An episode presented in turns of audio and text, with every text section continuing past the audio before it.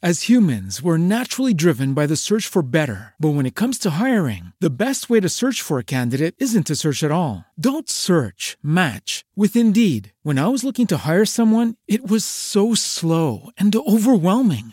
I wish I had used Indeed. If you need to hire, you need Indeed. Indeed is your matching and hiring platform with over 350 million global monthly visitors, according to Indeed data, and a matching engine that helps you find quality candidates fast. Ditch the busy work. Use Indeed for scheduling, screening, and messaging so you can connect with candidates faster. And Indeed doesn't just help you hire faster. 93% of employers agree Indeed delivers the highest quality matches compared to other job sites, according to a recent Indeed survey. And listeners of this show will get a $75 sponsored job credit to get your jobs more visibility at Indeed.com slash podcast. That's Indeed.com slash podcast. Terms and conditions apply.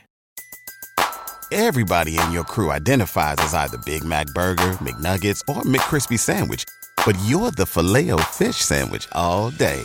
That crispy fish, that savory tartar sauce, that melty cheese, that pillowy bun. Yeah, you get it. Every time. And if you love the filet of fish, right now you can catch two of the classics you love for just $6. Limited time only. Price and participation may vary. Cannot be combined with any other offer. Single item at regular price. Ba-da-ba-ba-ba. Fantascientificast presenta Talking Trek.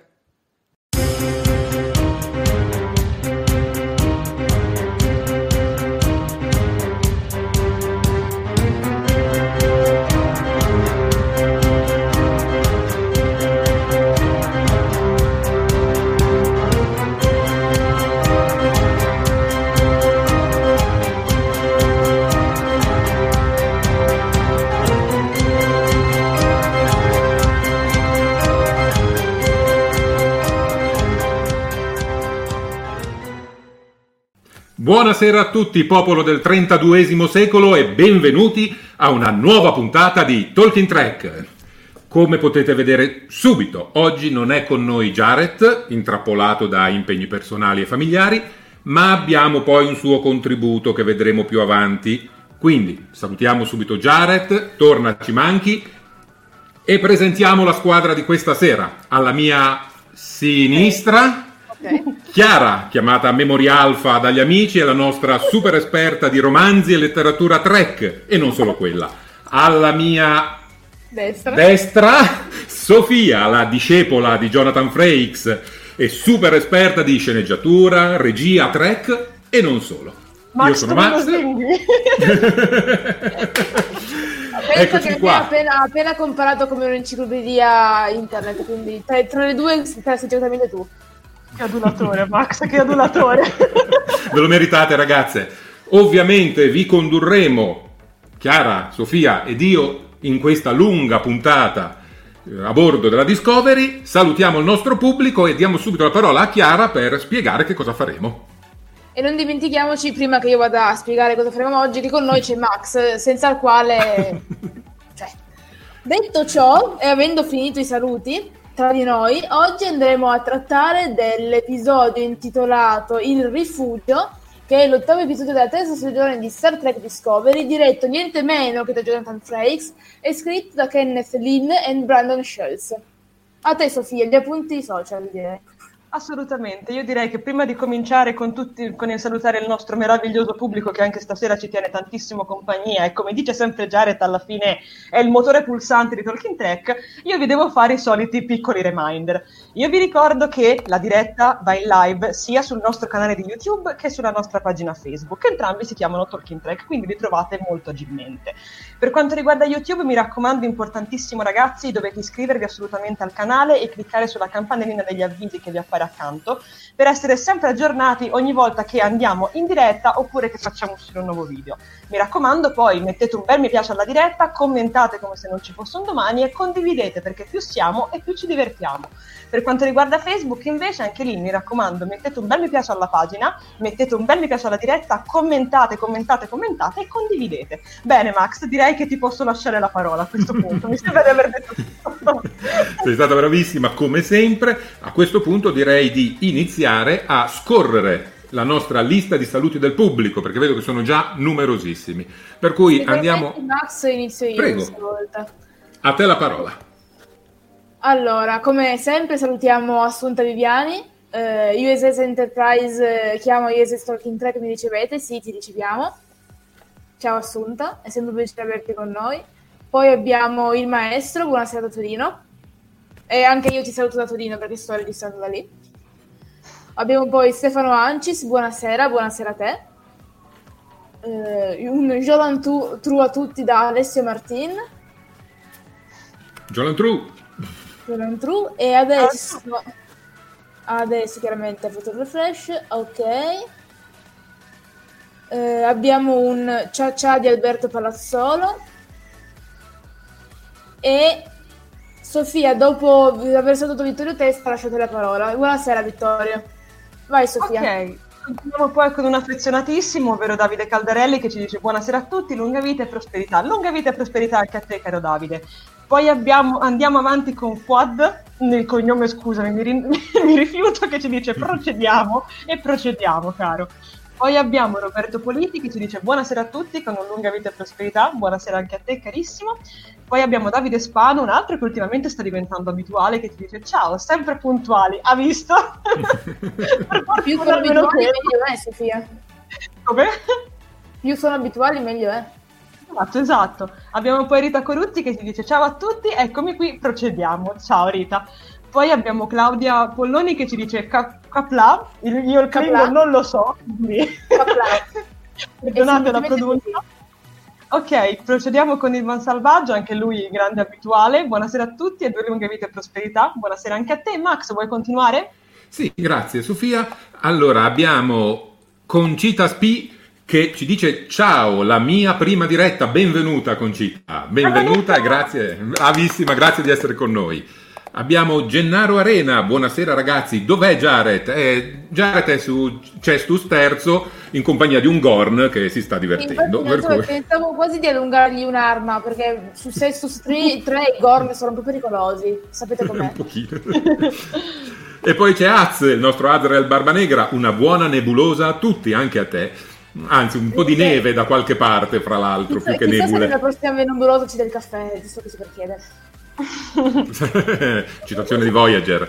Santino Romano, buonasera ragazzi, buonasera anche a te. Flavio Galzignato, notte trek, ormai sì, noi siamo quelli della notte, notte Eh. trek a tutti. Eh, cedo la parola a Chiara. E io saluto William Paghini, finalmente venerdì, giornata di Discovery, una Milano piovosa, ahimè una puntata noiosa. Buonasera a tutti. A Torino non nevicava stamattina, però devo dire che buonasera a te, William. Abbiamo poi Michele Lombardo, buonasera a tutti dalla Sicilia, buonasera a te. Abbiamo... Eh, leggilo. Ok, Kishikin, va bene. Buonasera a tutti. Mhm. Allora, eh, Mauro abbiamo- Vallanti. Aspetta. Qua dice Sì. il maestro dice che vede Sofia a sinistra e Scuola a destra, ma mi sa che non vede te, come è possibile? Boh. E lui lo vedrà nel mezzo, santo cielo. Cioè, sta riferendo al commento alla presentazione che ci ha fatto prima. Che ci ha Abbiamo fatto prima Mauro Max. Vallanti, di Orioniani, Fratelli Catena, sto episodio bellissimo a Levi, alla mestizia dello Star Chiusi, c'è in la, gioca- la gioia annusi. Poeta sempre Mauro, grazie, bravissimo. Poeta. Salutiamo Daria Quercia, Live Long and Prosper, proprio di Star Trek, Live Long and Prosper anche a te, un Mariano Stavolo, ciao, Ciao. e Sofia direi che posso passare la palla a te con Rita Coruzzi, vai Sofia. Esatto, che ci dice buonasera Magnifici 3, Jared torna presto, ci manchi, effettivamente manca tanto anche a noi, quindi sì, speriamo accidenti che torni presto. Poi abbiamo The Big Gnomo Theory che ci dice buonasera, questo non l'ho mai visto, quindi buonasera e benvenuto, sei la tua prima diretta. Poi, poi, poi, ecco, giustamente mi ha refresciato, ma arrivo subito. Abbiamo Antonio De Stefano che ci dice: Ciao a tutti, sto vedendo adesso l'episodio, mi ricollego non appena sarà terminato dopo. Guarda, come direbbe Jared, come portiamo avanti noi il verbo, non ti preoccupare perché è tempo che finiamo di salutare tutti e vedrai che l'episodio sarà già finito. Quindi non ti preoccupare, ci trovi sempre qui, oppure in caso ci puoi recuperare. Abbiamo poi Daniele Pinna che ci dice ciao, ciao anche a te caro. Ah, abbiamo un altro abituale, ovvero Giusimo Rabito, buonasera, procediamo. E infine abbiamo anche Daniele Amore che ci dice ehi salve, ci sono anch'io, buonasera Bene, Buonasera. direi che possiamo andare avanti. Max, ti passo la palla con Vincenzo Lamia. Sì, ti ringrazio. Buonasera ragazzi, vi aspettavo. Vincenzo, benvenuto. Danilo Tavano, ciao Trekkers, ciao anche a te. A Sandro Albinati, ciao a tutti, finalmente riesco a vedervi in live. Vi ho sempre seguito in podcast. Che E allora ricordiamo- benvenuto. Oh, che bello! Ma guarda, ci fa veramente piacere, anticipiamo già quello che poi diciamo sempre alla fine, la nostra puntata viene poi trasmessa in podcast su Fantascientificast al mercoledì successivo. Riccardo Frasca, ciao da Riccardo Frasca, emblematico oserei dire. E abbiamo anche una guest star tra i commenti. Eccolo qua, signore e signori, Jared che ci Ciao, dice Jared. buonasera, ciao Jared, come va col Gorn, tutto a posto? Sei sopravvissuto più che altro. Beh, se scrive. Mino Cigliola, buonasera a tutti. E Alberto Cuffaro ci dà un'informazione di eh, servizio Sento Max molto più alto di volume rispetto alle ragazze. Si possono sistemare i volumi? Sono sistemati automaticamente dal sistema, quindi io parlo più piano, non c'è problema, abbasso il tono della voce. Abbassa l'entusiasmo, Max, che ci. Eh, Tra l'altro, a proposito di entusiasmo, scusate, ma voglio far notare che siamo appena a 10 minuti di diretta e ci abbiamo già 71 spettatori attivi. E ragazzi, siete fantastici, che anche a quest'ora ci state dietro, ci seguite, davvero vi si ama, vi si ama, siete il nostro motore a spore. Adesso Ah, facciamo sì. un attimo di Auditel. Di questi 71 che sono davanti allo schermo, sono tutti singoli o ce n'è qualcuno magari in famiglia con marito, moglie, figli, animali domestici? Così aumentiamo il numero nel frattempo e siamo sicuramente me, più contenti. Sì, vedi, piano piano si è aggiunto un gatto nel frattempo. quindi. Passo la parola a Chiara con Giordano saluto- Bracalan. Eh, sì. Faccio io. Io saluto Giordano Bracalente, buonasera a tutti, buonasera anche a te. Vinci Cordorelli, salve, viva Filippa, questa Sofia era giusto per te. Bravo, Vinci. Abbiamo un Rosario Tor- Tortorelli, lunga vita e prosperità, live long and prosper anche a te. Abbiamo un Michele Scraboncin, buonasera a tutti, buonasera. Allora, come al solito ho fatto il refresh, scusatemi. Abbiamo Alessio. Martin, ecco qui, vai, Ok, vai, vai tu. Sofia. Vai, Ah sì, abbiamo Alessio Martin che si dice Detmer sembra una fata cibernetica in questa copertina. E beh, e in effetti, e in effetti. Poi abbiamo Giulio, Sta- Giulio Sa- Saito, Giulio scusate. Saito. Pardon, che ci dice ciao Trekkers, scusami se ho pronunciato in modo orrendo il tuo nome e cognome, mi farò perdonare. Abbiamo poi Gaetano a Piazza che ci dice ciao a tutti, ciao a tutti anche a te. Um, poi abbiamo ah, un altro immancabile, ovvero Riccardo Galletti che ci dice buonasera in ritardissimo, oggi le vocali si sprecano, devo dire. poi abbiamo Assunta Morrone che ci dice appena finito di vedere ciao a tutti, oh che bello, brava Assunta. Poi abbiamo Rogerio Upalpini che ci dice ciao. Poi Ciao. abbiamo di nuovo Vincenzo Lamia che ci dice buonasera, giustamente, Buonasera. buonasera, di nuovo. poi abbiamo Mario Randazzo che ci dice buonasera con una sfilza di lunga vita e prosperità e poi abbiamo un commento molto carino da parte di Assunta Viviani che ci dice il 25 dicembre è Natale ed è venerdì. E infatti poi ci occuperemo anche di questo. Vabbè, ma anche il venerdì dopo è il primo gennaio, quindi cioè, non è che siamo Esatto, messi proprio bene bene. eh. esatto. Ce ne occuperemo anche, cioè, poi ce ne occuperemo. Max, vuoi riprendere la parola con Marcello? Sì, ti ringrazio e abbiamo Marcello Ok Fornaciari che ci dice ciao, ok Marcello. Eh, abbiamo, abbiamo, abbiamo, abbiamo John De Pond, eccolo qui. Adesso arriviamo anche da lui, ciao ragazzi. E il refresh funziona anche qui un po' così. A rapporto dalla Scozia e saluti speciali a Jared che è assente. Eh, Antonio Morano, dicevamo. Sì. Buonasera a tutti in questa nuova serata piena di passione per la flotta stellare, oserei dire. Ok, allora aspetta un secondo, abbi pazienza. Vai. Perché ci siamo persi. Luca Pedano, ciao a tutti, buona serata. Ciao a te. Mhm, ciao, ciao a te. E Continua poi dopo ci Vai. siamo persi. Numero uno, buonasera. Cosa mi sono perso? Jared. Jared l'abbiamo lasciato su 6 su 3 con dei Gorn. Non sappiamo che fine abbia fatto, ma dovrebbe essere comparso sopra nei commenti. Quindi è, è vivo. Ecco. E all'appello che abbiamo fatto prima, cioè di dirci quanti siete davanti al televisore, abbiamo William Paghini che dice siamo in cinque, ma adesso tutti a nanna. Quattro tartarughe, due gechi e il criceto Linus. Una famiglia amplissima, complimenti. e anche Daria Quercia ci dice se i felini contano siamo in due. Ok, abbiamo più Beh, o meno risolto il discorso così saluti. abbiamo, abbiamo raggiunto le 80 visualizzazioni. Perfetto. Ottimo. Ottimo, dovremmo chiedere ai nostri ascoltatori di mettere su profili diversi tutti i componenti della famiglia per aumentare ancora di più il numero dei Comunque, nostri pri- prima che si vada a parlare della puntata, abbiamo ancora Sacia Salustia. Dopo un episodio così, la diretta in seconda serata come il calcio sui maccheroni. Oh, che No. bello. Che Grazie. carino, grazie. Grazie. Beh, direi che possiamo proseguire, no Max? Sì. Mi sembra che abbiamo salutato tutti. Abbiamo salutato tutti e mentre aspettiamo che i nostri eh, ascoltatori ricarichino le dita sulla tastiera, noi possiamo andare a vedere le immagini arrivate dai nostri ascoltatori. Eccoli qua. La prima a te, Sofia. Ok, allora qui abbiamo l'immancabile Assunta Viviani che come al solito ci mandano tutte, sempre una serie di screen, uno più bello di quell'altro e infatti qui ci ha presi nella scorsa diretta dove eravamo nuovamente tutti e quattro dopo una lunga assenza da parte dei nostri Max e della nostra Chiara e infatti qui vediamo tre screenshot dove siamo, devo dire, tutti belli sorridenti, io in No, particolar cioè, modo. Cioè, Siamo addirittura che... fotomodelli, fotogenici in questi in questi Davvero, screen. Assunta, complimenti. Questi sono degli screen bellissimi, come al solito, tra l'altro, tutti quelli che fai sono strabelli, ma questi hanno una marcia in più, quindi grazie mille Assunta. Prego. A te, Chiara, con la prossima. E invece qua abbiamo Davide Calutarelli, anche lui che ci ha eh, ripreso in un momento della diretta della volta scorsa, facendoci vedere eh, sul suo nuovissimo televisore da 32 pollici. Anche questa stranamente è una foto in cui, bene o male, tutti e quattro abbiamo un'espressione addirittura normale, che è strano per noi. Io sembra che me la sto tirando tantissimo. Vabbè, io, io- io così, che sto dicendo... Eh? Bene, direi che la prossima possa essere tutta tua, Sofia. No, invece la prendo io. Va bene? Vai. vai, vai, vai, Vai, vai, vai, libero selvaggio. Vai.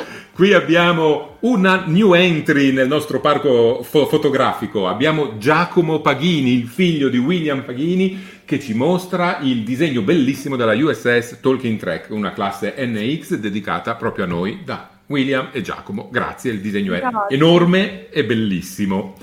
E lasciamo la prossima a Sofia.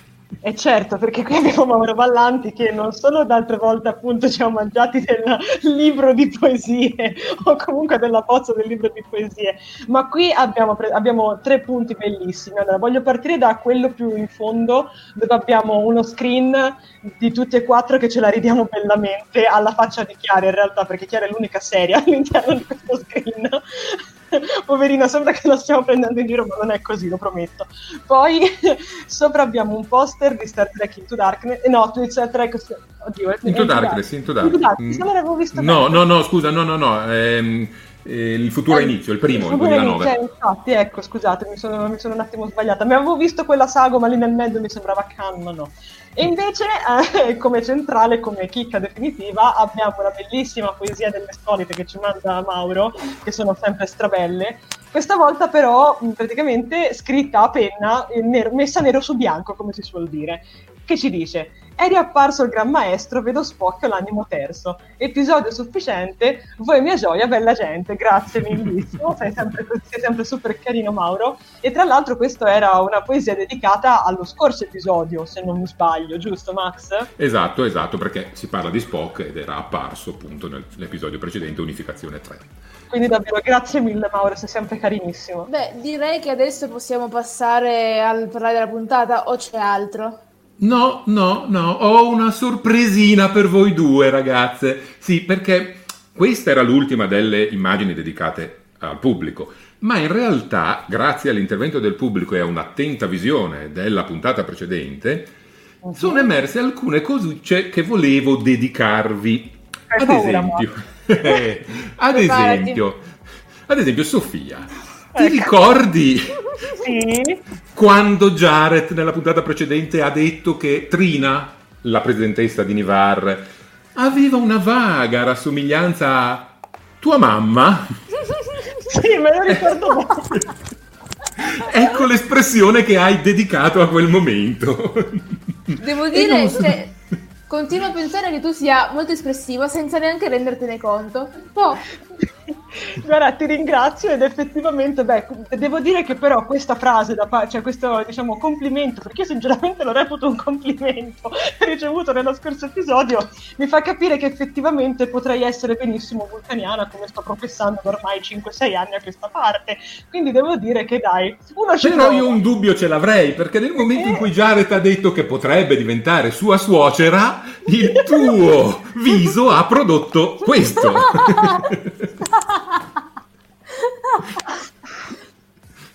Eh, sai, Beh, come dire. Comunque, grazie, devo dire, ragazzi. Ma- cioè, ormai guarda, la mia. Ormai Se non pensi so di essere in imbarazzo, penso che ne abbia anche per me. Eh sì, ce n'ho anche per te, ovviamente, e ovviamente la tua espressione quando abbiamo iniziato a parlare dei bellissimi romanzi rosa di Star Trek come Inzadi, e beh, è stata tale da metterci tutti in silenzio con questo gesto molto esplicativo e ci hai zittiti È tutti. E dire, e dire che quell'espressione, quella è la faccia che faccio quando magari sto leggendo Memory Alpha, visto che sono Memory Alpha e devo accedere a internet, è la faccia che faccio quando leggo Memory Alpha per avere le informazioni richieste.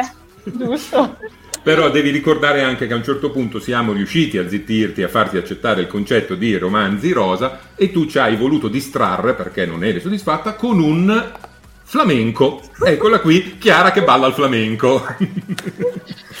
Ma Max, Bene. tu pensi di essere, eh, diciamo, esente da questo scherzo oppure, oppure no? Perché mi sa che io e Sofia abbiamo qualcosa anche per te. Eh? Ah Esatto. sì? ah sì? No, Esatto. io veramente pensavo di scamparmela, devo essere sincero, eh, E però... invece no, Max, perché sai, tu hai una caratteristica molto peculiare rispetto a noi, ovvero sei quello un pochino più grande. Quindi Aia. cosa succede ad una certa età? Diciamo che le penniche partono un po' spontanee. Quindi diciamo che ti, ti abbiamo trovato in questi due catartici momenti dove ti stai schiacciando una bella pennica all'inizio solo due? e alla fine della diretta. Solo due, io ne ho contati Due? almeno tre durante la diretta. Ah, sì, almeno tre, Chiara? Ecco. Ah. Se ti- Vabbè, e, ti, e- e ti ricorderai che in, in queste tre occasioni sono stata anche costretta un po' a risvegliarlo perché sennò lo perdevamo. Giusto, giusto. Accidenti ragazzi, va bene, ok, va bene, va bene, va bene. Questo giro si salva solo Jared perché non c'è, eh, va bene, perché mi sa che se no ce n'era anche per lui. Va bene, va bene, va bene. Vediamo il pubblico che vedo che si è un pochino svegliato. che, cosa, che, cosa ci, che cosa ci dice? Ah, ok. Allora. Abbiamo- Riccardo Frasca intanto apprezza il disegno di eh, Giacomo e William Paghini dicendo che hanno presentato un bellissimo disegno tecnico noi ci uniamo ovviamente a Assolutamente. questa, a questa cosa. Alberto Cuffaro, screen meravigliosi. Poi abbiamo una Daria Quercia che se la ride come una pazza, disperata, Vabbè, ok? E giusto. seguita anche da Gennaro Arena che pure lui se la sta ridendo. Beh, ma direi che persone che ridono, ebbene dai, ce n'è. Ce n'è, vedo Eh, che. Esatto. Rita Coluzzi lo dice proprio, mi fate ridere, che sembra, è un complimento ovviamente.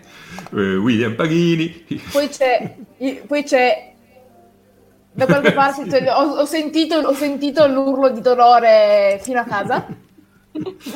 Ok, Mauro Vallanti, siete fantastici, grandi, grazie, grazie, grazie. Eh, eh, guarda, questo, eh, questo Sandro è la verità. Queste cose in podcast non si vedono. Cosa mi sono perso?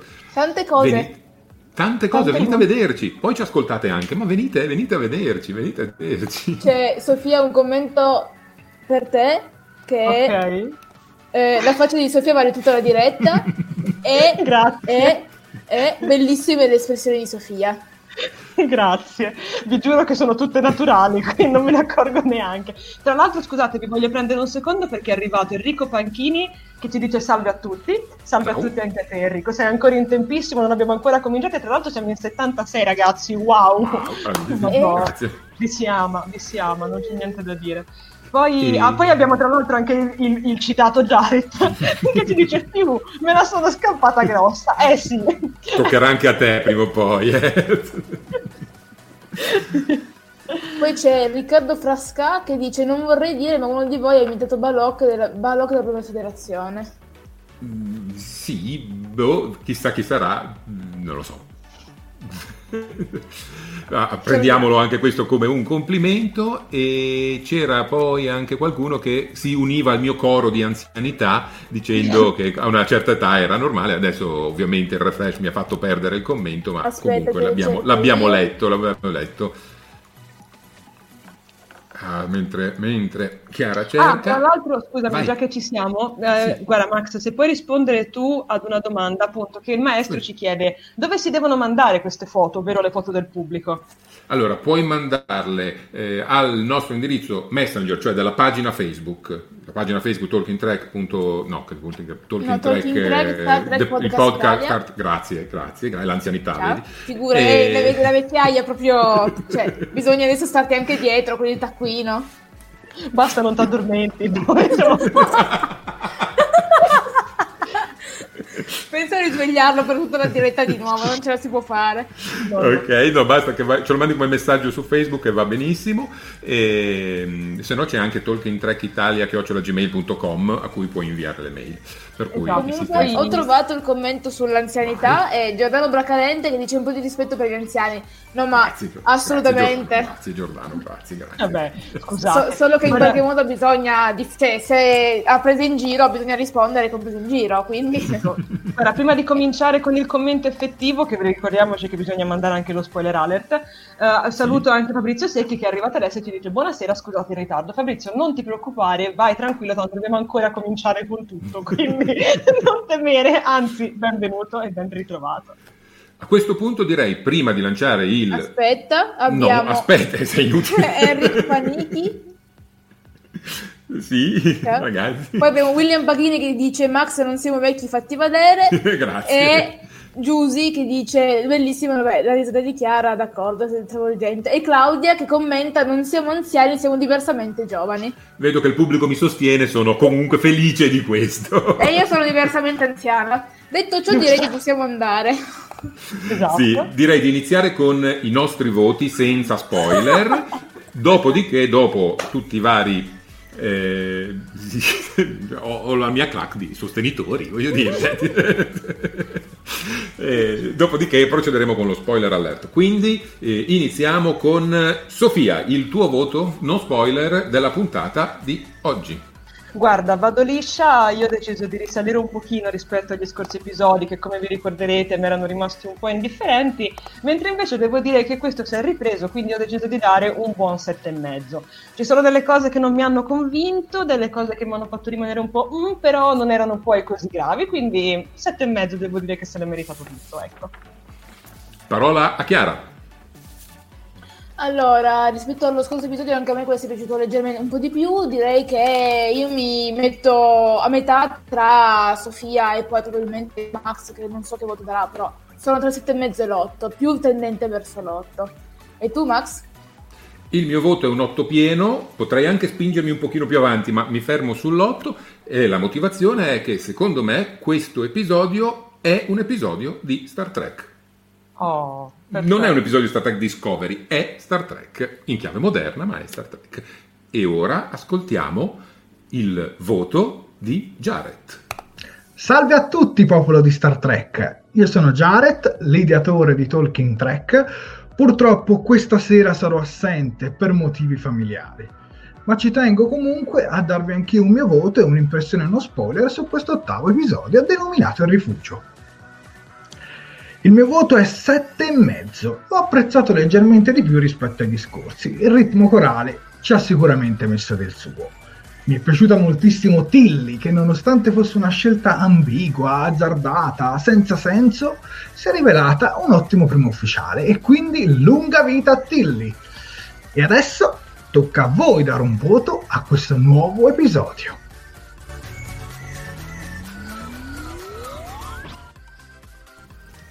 Devo dire che i voti sono alti, eh. alla fine i voti Davvero? sono tutti alti questo giro. Esatto, e tra l'altro come direbbe l'appena comparso Jared, ragazzi, mani, anzi al pubblico, mani sulle tastiere e fateci sapere che cosa ne pensate, quindi avanti con i voti. Mentre il Comunque- pubblico vota, sì Chiara? Vai, vai, scusa. vai. Stranamente, a proposito di ironia, eh, Jared e Sofia si attestano sul 7,5, eh, Max sull'8 pieno, io sul 7,5-8. C'è qualcosa che non va. Hai Vabbè, detto dai, dai. male alle tastiere. Esatto, ma più che altro toglietevi le cuffie perché stiamo per mandare lo spoiler alert.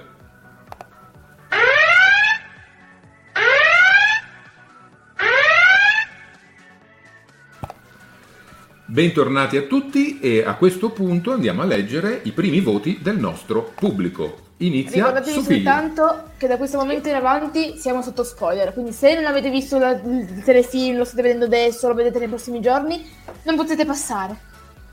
Questo è Gandalf. Esatto. Vai Sofia, a te la prima mandata. Ok, cominciamo subito con un voto altissimo, ovvero da Giusimo Rabito che ci dice voto 9, bellissimo. Poi abbiamo Giordano Bracalente, 8,5. Abbiamo, ah, tra l'altro abbiamo Antonio De Stefano che ci dice finita, rieccomi. Allora Antonio, accidenti, facci subito sapere cosa ne pensi dandoci un, un voto. Poi abbiamo William Paghini che ci dice 6 sulla fiducia. Poi abbiamo Assunta Viviani, il mio voto per questo episodio è 8, mi è piaciuto. Ottimo. Abbiamo poi Concita SP che ci dice 7. Riccardo Frascan che ci dice propendo per 7,5, ottimo. Abbiamo poi Davide Spano e con le tazze fashionissime di Max come al solito. E, Davide ci dice, Davide. episodio da 6, siamo giunti all'episodio 8, non ho ancora visto spunti interessanti, persino i villain non mi hanno ancora entusiasmato, ma poi ne parleremo, non ti preoccupare. Poi abbiamo Daniele Amore che ci dice voto 8, finalmente siamo entrati in Star Trek, ci sono ancora tanti limiti evidenti, ma è incoraggiante. Bene, io direi che vado avanti con Dulio e poi lascio la parola a voi che ci dice concordo, 8 pieno. Prego, chi vuole continuare? Prego Chiara. Mauro Vallanti, l'episodio mi è piaciuto, veloce, avvincente, buone scene spettacolari, buone dinamiche tra i personaggi. 8. Giorgio, fantastica. Questa dovevi prenderla tu, Sofia. Eh, ma io avrò tempo di parlare della mia adorata Giorgio, non ti preoccupare. Abbiamo Assunta Morrone, 8 alla regia di Frakes. Eh, Daria Quercia, Mel- bello, molto track, 8 e mezzo. Abbiamo Santino Romano che ci propone un 8, Daniele Pinna che dice che il suo voto è un 9. Ehm, abbiamo poi dopo Mino Cigliola e poi dopo lasciate la parola. A Max, Detmer 9,5, Saro 8, Timby 7,5, Stalmet 7, Calber 7,5, Imperatrice 9, Bryce 5, Burnham e Book 6,5, Adira 7, eh, Frakes 7, Extra, Rin 5, ma non riconoscevano le antenne, voto complessivo 7,5. Io qua faccio una piccola parentesi, è possibile che la trilogia andoriana, da quando l'abbiamo vista noi per la prima volta ad adesso, sia leggermente cambiata, quindi non necessariamente le abilità, rigene- le abilità rigenerative della specie possono essersi mantenute. Detto ciò, a te Max, con Claudia Polloni, che lampeggia. Che rampeggia. Claudia Polloni, molta carne al fuoco, spero svilupperanno e non ci lasceranno in sospeso verso la prossima stagione. Il mio voto è 9 e mezzo. John the Pond per me è un 7 pieno, non è una puntata che sarà ricordata per la sua bellezza oppure originalità, ma è stata molto track nello svolgimento e un po' Star Wars, ne parleremo per altri versi. E finalmente corale. Riccardo Galletti, eh, voto 8, ottima puntata. Alberto Cuffaro, un 8 meno. Alcune cose non mi hanno convinto, ma non posso non apprezzare il fatto che finalmente in questa stagione l'equipaggio non è più uno sfondo insignificante alle avventure della magnifica Barnum. E questa volta lo dico io, eh, Chishikijin Kishikijin. lui o lei, non lo so. Eh, io do un bel 4.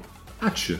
Se fosse stata una puntata di Avatar avrei dato qualcosina in più. Troppe parti riempitive. E concludo con il maestro, poi passo a Sofia. Voto 8 per me.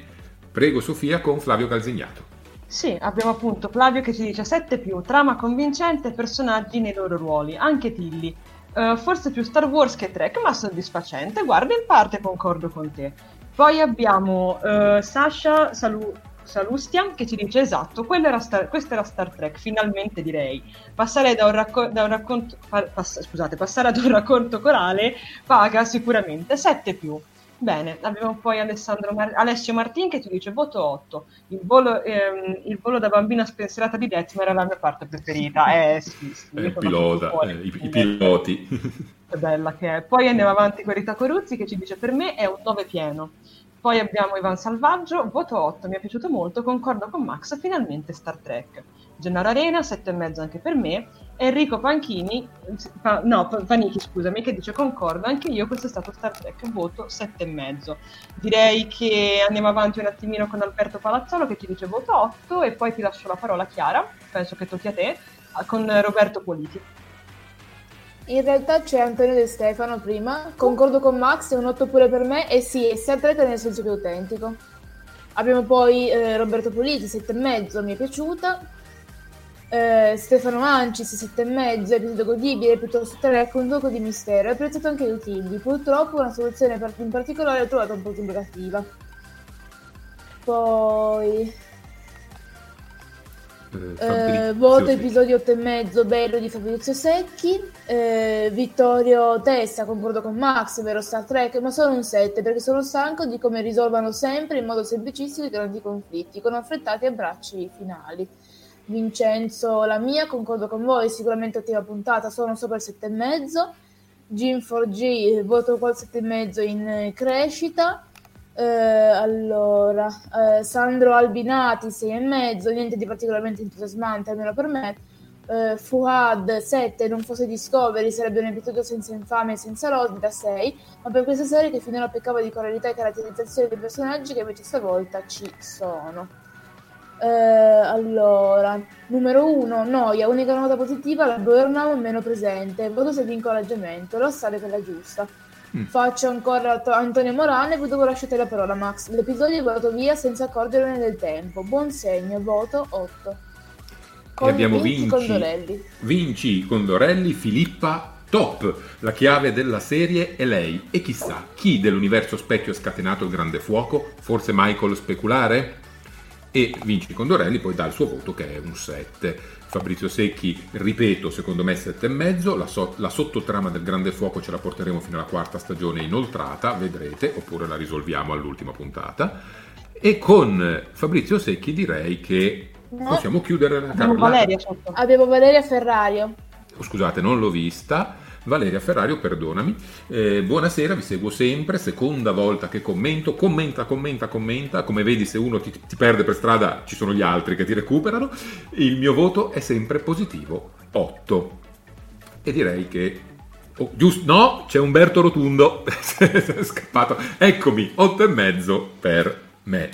Direi che comunque i voti sono abbastanza alti, ragazzi, a parte due o tre picchi che sono 4, 6 e mezzo, siamo sempre dal 7 in su. Abbiamo anche alla fine William Joseph Phillips che, ti, che ci dice voto 8, quindi accidenti si conferma comunque un episodio, cioè un episodio da voti molto alti, devo dire.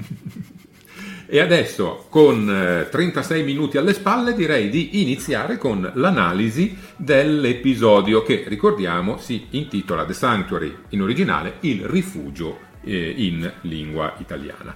La esatto. prima scena la lasciamo in mano alla nostra Sofia. Ok, allora io riprendo un attimino il discorso che facevamo prima, vi ricordo che adesso cominceranno gli spoiler come se piovesse, quindi ragazzi, se non avete ancora visto l'episodio, mi raccomando, la abbandonate qui la diretta, mettetevi in salvo e andatevela a recuperare. Se in caso l'avete già visto, invece, esatto, se invece in caso l'avete già visto, rimanete qui con noi e commentiamo insieme. Che dire, diciamo che si parte subito a bomba, questa volta non si parte con un diario di un capitano, un diario di un ufficiale, un diario personale o qualsiasi cosa, ma si parte pronti diretti con la Giorgio e Calber all'interno dello studio medico. Um, in pratica abbiamo visto anche che negli scorsi episodi la Giorgio cominciava ad avere dei problemi psicome- psicofisici, si può dire, um, che sembrano tuttora inspiegabili. Infatti il corpo di Giorgio viene scansionato per cercare una cura. Uh, e um, Calber, tramite un veloce giro di parole, ci fa capire che lei, che la sua situazione è peggiorata e presto non potrà più diciamo, controllare queste crisi. Uh, la Giorgio comunque io qui l'ho molto apprezzata perché lei è diciamo, molto sprezzante di tutto quello che le sta succedendo e tra l'altro una cosa molto bella è che a un certo punto quando c'è Calber che la sta, che la sta scansionando che si vede lei praticamente che ha, il, che ha, il, cuore che batte a mille ed è stato molto carino perché in, in inglese l'hanno mantenuta questa cosa con Calvert che le dice è terrorizzata e lei che lo guarda negli occhi e gli fa no, è rabbia e questa cosa mi è piaciuta tantissimo quindi che dire, si parte proprio a bomba io contentissima di vedere subito la Giorgio che vedevo di ah e finalmente tra l'altro una cosa che sinceramente ho apprezzato vediamo effettivamente lo studio di Calvert che fino adesso non avevamo ancora visto avevamo sempre visto in infermeria ma ancora appunto non non avevamo visto appunto il, il, suo studio personale. Quindi, che dire, ragazzi, a me questa scena è piaciuta tantissimo. Siamo partiti proprio a bomba, ma voglio sapere anche da voi, ragazzi. Eh, Chiara, la tua opinione? Ma allora, sicuramente in questa puntata entriamo con il botto e eh, certamente a vedere, a cercare di capire che problemi possa avere la Giorgio è eh, diciamo eh, fondamentale anche perché nella puntata precedente, nella, qualche, un paio di puntate fa, ha quasi rischiato di far uccidere Burnham. Chissà che, chissà che, problemi avrà, sono proprio curiosa di sapere quali possono essere i problemi che ha Burnham, eh, scusatemi, che ha la Georgiou e sono curiosa di saperne di più. Tu Max cosa ne pensi? Io ho trovato questa scena molto bella, il duetto tra il serafico calmo Calber, forte della sua professione, e la sprezzante eh, Giorgio, che poi capitola alla fine, perché fa tanto la, la sprezzante, ma alla fine eh, si fa analizzare, poi anche dopo quando arriva Michael, e, e si lascia sottoporre a tutti i trattamenti che gli vengono proposti. È molto bello, secondo me molto bello e anche molto ben scritto. E non perché c'è Freys alla regia, ma mi piace anche tutto il movimento di camera eh, che ruota attorno a Calber che è statico e invece lei si muove cont- continuamente. Per cui ottimo inizio, bellissimo e mi fa molto molto piacere che il personaggio di Calber sia finalmente evoluto, poi anche nel, nel resto dell'episodio torna. Eh, prima sembrava un po' la spalla sentimentale di Stamez, adesso invece ha una identità ha una sua identità ed è finalmente il dottore della nave che fa il dottore, è questo mm. che eh, volevamo. Esatto. Mm.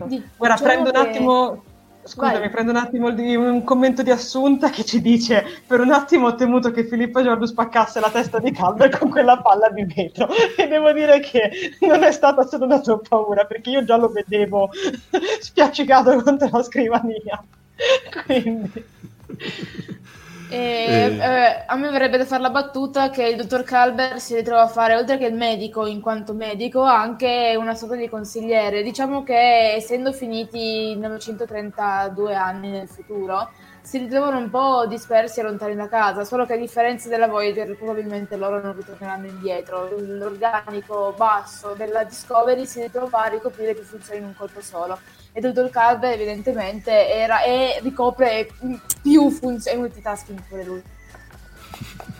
John DePond dice finalmente il medico della nave, era ora e la faccenda della Giorgio è interessante. Parlando di sceneggiatura, ma poi su questo lasciamo la parola a Sofia che è la più competente, questo non è uno scambio banale ma serrato e sostenuto, si sente subito che funziona. Sofia, l'opinione tecnica?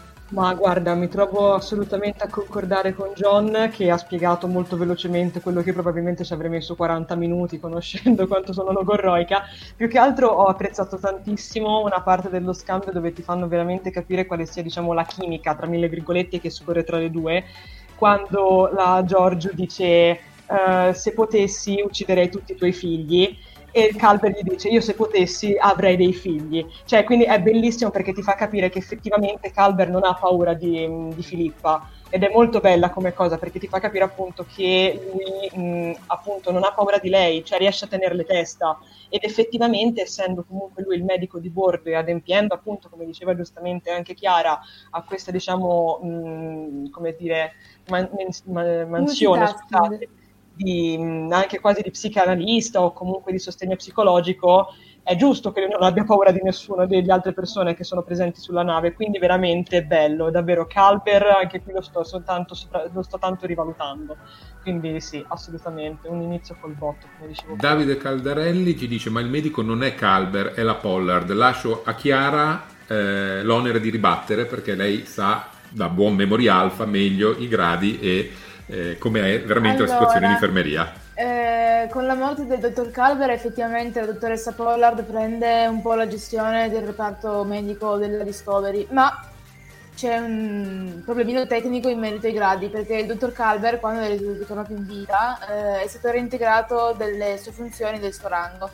La dottoressa Pollard è un tenente, il dottor Calver è un tenente comandante, quindi teoricamente se si rispettasse la gerarchia eh, militare, eh, il dottor Calver avrebbe in teoria il comando del... sarebbe l'ufficiale medico capo, teoricamente. Questo secondo quanto mostrato anche da, dalle immagini presenti su Memoria Alpha per i due rispettivi personaggi. E poi alla scrivania, quindi è suo. Star Trek funziona Vabbè. così, hai la scrivania ma, e quindi il reparto è tuo. La cosa della scrivania non è, non è, non è rilevante.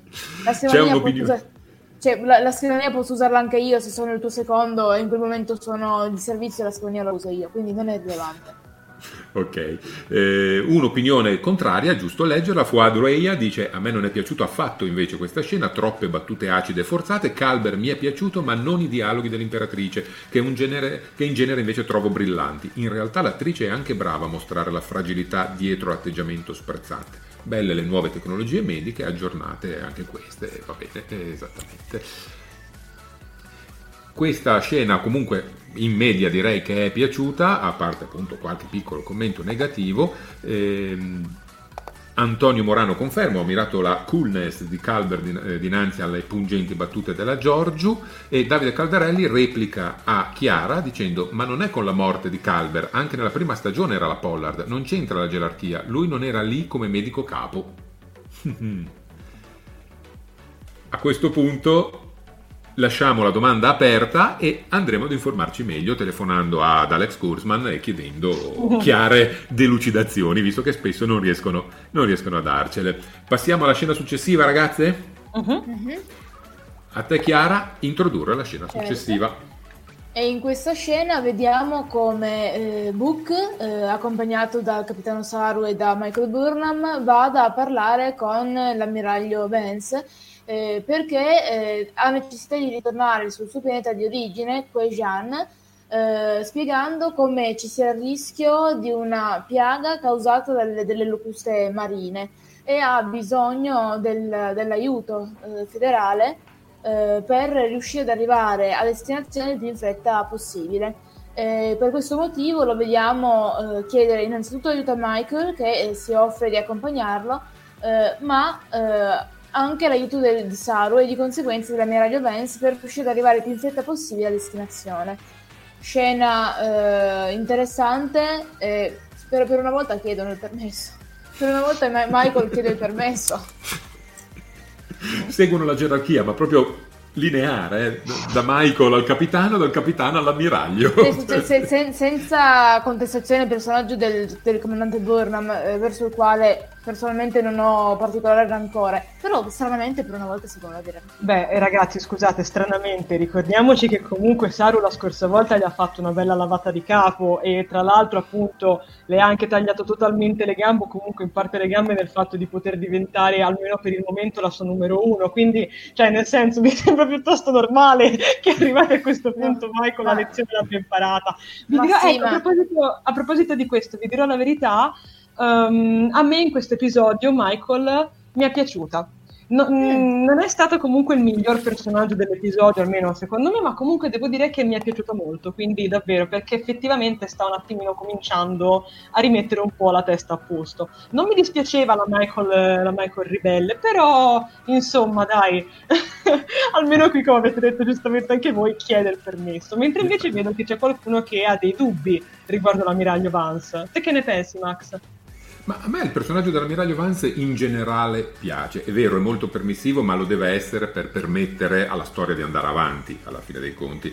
Eh, piace perché è un ammiraglio eh, da cui si capisce che c'è eh, una storia della flotta, della federazione dietro, ma è un ammiraglio dei tempi duri, dei tempi difficili. Lo dice, io non punto sulla diplomazia, eh, ha comunque degli aspetti piuttosto severi ehm, però trapela come, come, buono ed è un personaggio che appunto apprezzo. Volevo dire una cosina sul discorso di Barnum che hai accennato poc'anzi tu, niente di stravolgente.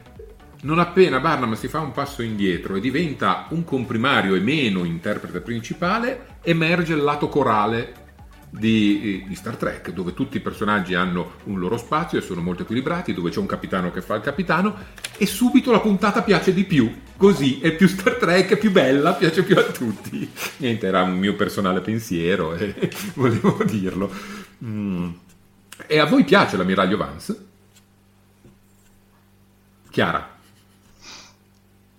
Non, non lo so, non, non, cioè, ok, si, si, vede più di altri ammiragli che di Star Trek, però eh, rimane ancora nel limbo. Del, del, cioè, io finirei sicuramente nel girone degli ignavi per Dante, ma Vance rimane ancora nel limbo per un po'. Non, in questo momento preferisco non. Eh, non. Sofia?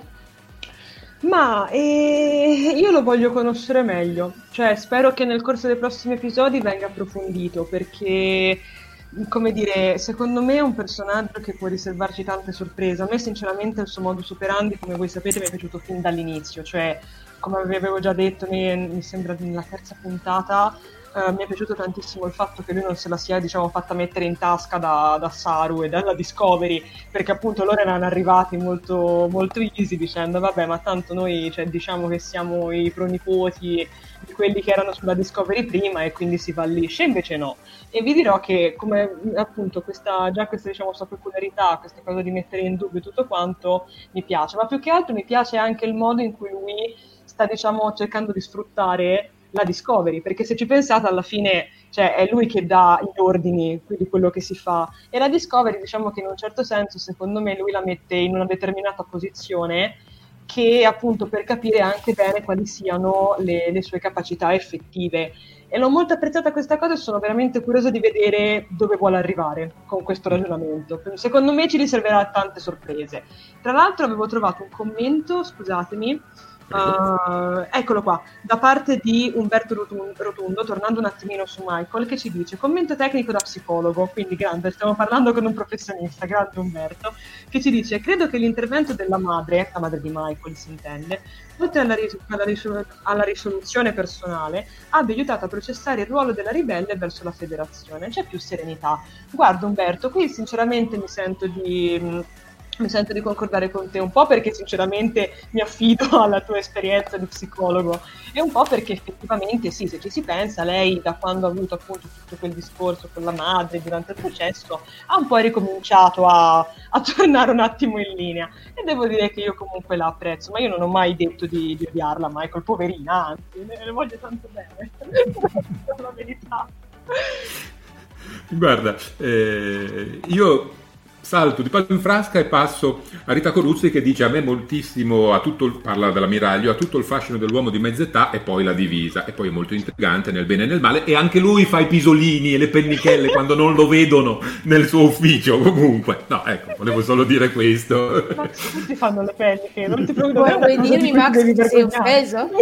no, però ho colto l'occasione, però ho colto l'occasione. Ricordati che se tu sei diversamente giovane, noi, io e Sofia siamo diversamente anziane. Ma eh. dai, non mi permetterei mai di dirvi una cosa del genere. Siete giovani. Andiamo avanti. Andiamo avanti, vai che è meglio.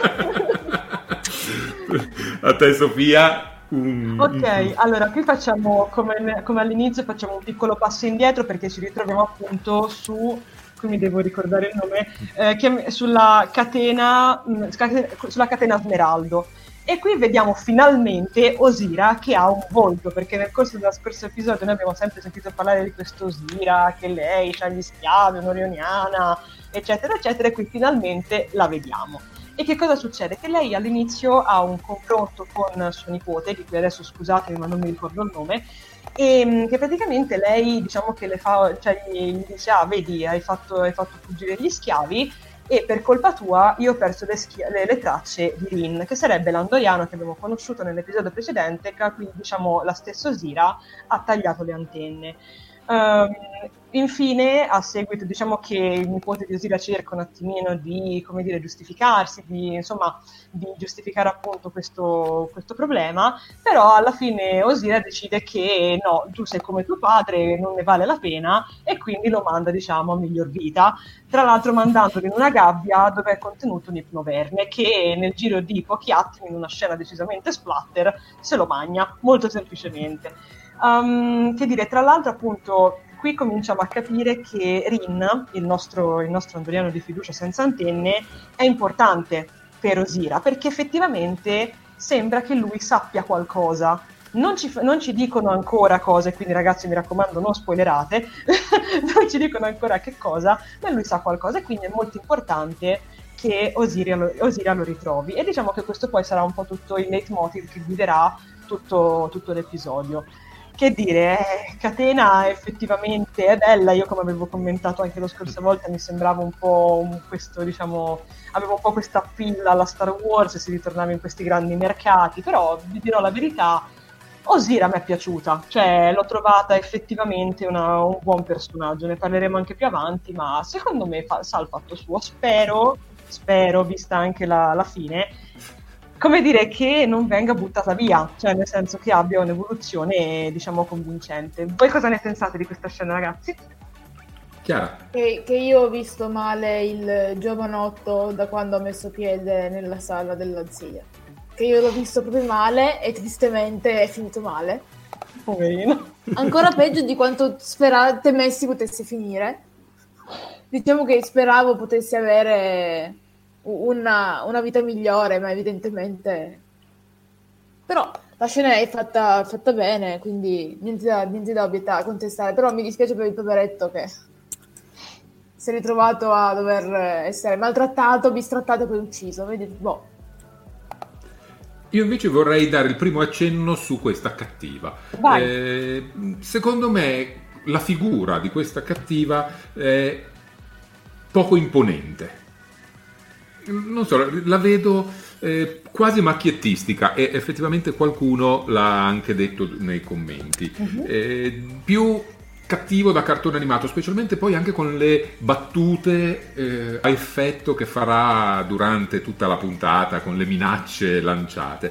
Eh, per cui mi sembra un cattivo debole da quel punto di vista. Tra l'altro, scusami, colgo mm-hmm. l'occasione perché il nostro Giardi giustamente ci fa un commento e ci dice comunque si pronuncia Osaira. Hai ragione, io con le pronunce non ci vado mai d'accordo, quindi riformulate nella vostra mente tutto quello che ho detto prima, ma mettendo Osaira al posto di Osira, scusate.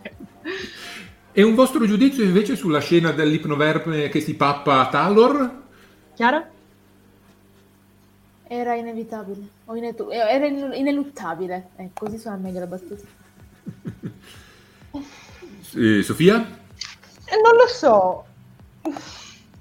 Non, cioè, l'ho trovata molto... Cioè, allora, non è stata male, effettivamente, mm-hmm. perché non è male come, come scena, è anche piuttosto, devo dire, claustrofobica. Almeno io l'ho trovata piuttosto claustrofobica, poveretto, questo, questo povero giovane andoriano con ancora tutta la vita davanti, che si trova proiettato, men che non si dica, nella gabbia di un verde, insomma, accidenti, che ansia.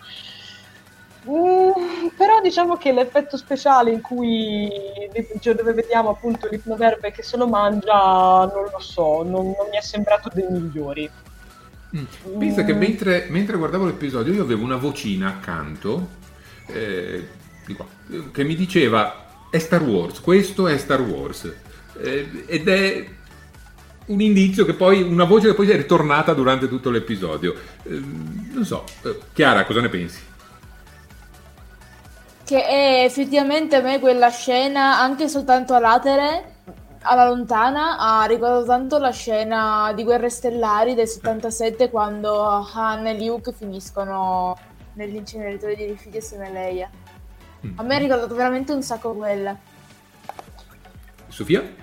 Io, io, no, sinceramente, non ho trovato questo parallelismo proprio nella scena in sé, ma l'avevo già ritrovato, come avevo detto nello scorso episodio, più che altro da tutta questa cosa appunto del mercato, del... poi con questi colori caldi, accesi, questo rosso, questo arancione, che, che, fanno quasi diventare la pelle degli andoriani grigia più che, più che, verde. Più che altro Star Wars in un certo senso, mm, ma in modo molto lato, l'ho trovato appunto all'interno delle, delle scenografie no, o della fotografia, ma non tanto delle scene effettive, vi dirò la verità, poi probabilmente sono io, eh, cioè, d'altronde... Passiamo alla prossima scena e torniamo a bordo della Discovery dove troviamo una gran bella riunione. E, e... prego. Allora, qua se non ero dovrei... Ah sì, abbiamo Tilly e Saru che stanno un attimo facendo il punto della situazione e arrivano in quella che presumo essere la sala macchine, ma non... Sì, area allora... funghi, qui c'è il box dei funghi dietro. Se, non so se sia la sala macchine o un laboratorio scientifico, probabilmente un laboratorio scientifico, dove stanno discutendo su, su dove, stanno, dove hanno messo a confronto i dati presi sia dalle scatole nere sia dal, dall'episodio precedente dato da Inivar eh, e hanno trovato il punto di origine della, eh, del grande fuoco e hanno eh, estratto il motivetto musicale che già precedentemente, almeno in un paio di occasioni, è stato sentito. Ho suonato da Gray, il precedente ospite del simbionte Tal, ora presente nel personaggio di Adira, eh, sia e qua qualcuno mi deve aiutare perché ho rimosso completamente l'altro nome. Di chi? Allora, ci sono due, tre motivetti. Uno trovato nella... Beh, quello, Barzani, quello dei Barzani, quello dei Barzani. Quello dei Barzani, ecco. Sulla nave dei semi. Sulla nave, sì. E, e, quindi probabilmente questo motivetto deve avere qualcosa a che fare anche soltanto latamente con il grande fuoco. Mm, Tilly è sicuramente un personaggio che è cresciuto parecchio. Eh, ammetto che in un primo tempo mi piaceva poco, ma ho riservato di cambiare idea procedendo con la serie e adesso mi sembra che sia leggermente migliorata. Saru fa il capitano e devo dire che lo apprezzo molto e mi è piaciuto vedere anche il rapporto tra i personaggi di Stamets e di Adira. Mm, voi cosa ne pensate, Sofia? Guarda, io riparto un attimino da un commento, se posso, da parte Prego, del maestro che, chiede, che, tra l'altro mi chiede Sofia, cosa ne pensi dell'inquadratura sull'occhio di Saru mentre ascolta la traccia musicale? Mi ha intrigato. L'ho trovata molto interessante perché effettivamente cioè, ti fa molto capire. Cioè, ecco, vedi, questo è un po' il classico esempio della comunicazione non verbale all'interno dello schermo cinematografico o televisivo. Cioè, quando effettivamente gli sceneggiatori, cioè, i, i, i registi i direttori ti vogliono appunto comunicare qualcosa senza però che faccia parte della sceneggiatura, quindi senza inserire del parlato. L'ho apprezzata molto perché diciamo che Saru qui non ha bisogno di parlare per farti capire che lui ha capito che c'è qualcosa, cioè non lo so, è come se lui riconoscesse quello che, quello che sente. E tra l'altro, mentre, ascol- mentre guardavo questa scena, mi è venuto da fare un po' un parallelismo con, e qui forse Max mi potrà darmi un forte oppure no, con eh, il quarto film della serie classica, ovvero Rotta verso la Terra, okay. quando Spock ascolta il canto delle balene, diciamo sintetizzato, che poi si rende conto di che cos'è poi si va a, e poi va a cercare effettivamente la fonte. E non lo so, me l'ha un po' ricordato perché, cioè, no, diciamo che tutta la scena me, mi ha ricordato appunto il ritrovamento del canto delle balene. Ti dirò, ma questo mm-hmm. probabilmente sono io che mi sono fatta troppi piatti mentali perché adoro quel film, quindi ci trovo un po' dei riferimenti dappertutto. Però ti dirò, effettivamente eh, sì, mi è piaciuto e sono curiosa di, di, capire che cosa sa Saru riguardo questo, perché effettivamente lo si vede appunto che gli si ingrandisce la pupilla, poi anche il condotto, diciamo dell'orecchio, gli sembra che si ingrandiscano. C'è qualcosa che, che, lo rimuove effettivamente di questa melodia. Quindi, Saru, che cosa ci nascondi? Facci sapere presto. per quanto riguarda Tilly, qua mi sento, scusate, di dire che Tilly qui è stata meravigliosa. Io l'ho apprezzata sì. tantissimo all'interno di questo episodio. Secondo me è stato veramente uno dei punti forti, insieme alla Giorgio, de, di tutto l'episodio. Non vi volevo rubare troppo tempo. Prego, Max. Per Saru, se accettano scommesse. Basta scriverci alla pagina se citano scommesse, poi, poi decidiamo che ha vinto. Per quanto riguarda Saru, secondo me il fatto che abbiano eh, insistito su questo suo modo di riconoscere questa melodia potrebbe voler dire qualcosa di più. Secondo me potremmo ritrovare questo dettaglio più avanti, ehm, perché se no sarebbe sprecato solo eh, per dire ha un udito migliore. No, probabilmente secondo me c'è No, qualcos'altro. Ho capito, ho capito, c'è qualcosa che, che lo unisce a questo suono in un certo senso, si può dire. Esatto. Poi Tilly, Tilly che nella scena precedente a questa fa da mh, primo ufficiale a Saru, poi lì abbiamo anche la scena della scelta della, mh, della frase ad effetto, eh, però Tilly più che un primo ufficiale a me sembrava tipo l'attendente del capitano. La segretaria, una cosa di questo genere. E per tutto l'episodio a me ha dato questa impressione. Ehm, secondo me c'è un altro personaggio che fa meglio il primo ufficiale, però eh, ci sarà dopo, lo, troviamo sulla poltrona proprio del, cap- del capitano. Anche lì io sono aperta a scommesse. Tra l'altro, scusate, voglio, tornando un attimino a Saru, Sì. c'è un commento da parte di Rogerio Baldini che ci dice Saru è una visuale multispettro. Giusto, bravo, me l'ero dimenticata, bravissimo, quindi effettivamente sì, cioè, Saru ci cova, mettiamola così. Sotto c'era- E infatti, tra l'altro, anche Valeria ci dice i kelpiani erano indicati come più attenti e ricettivi ai pericoli, Però che se ti effettivamente... ricordi- Dimmi. Se ti ricordi questo, soprattutto prima di quel, di quel rito di passaggio che faceva perdere loro i gangli. Sì, questo sì, però comunque alla fine loro se ci pensi poi sono diventati appunto da preda a predatori, quindi Sì, avrebbe sì, sì. senso se comunque avessero ancora comunque diciamo i sensi molto ampliati.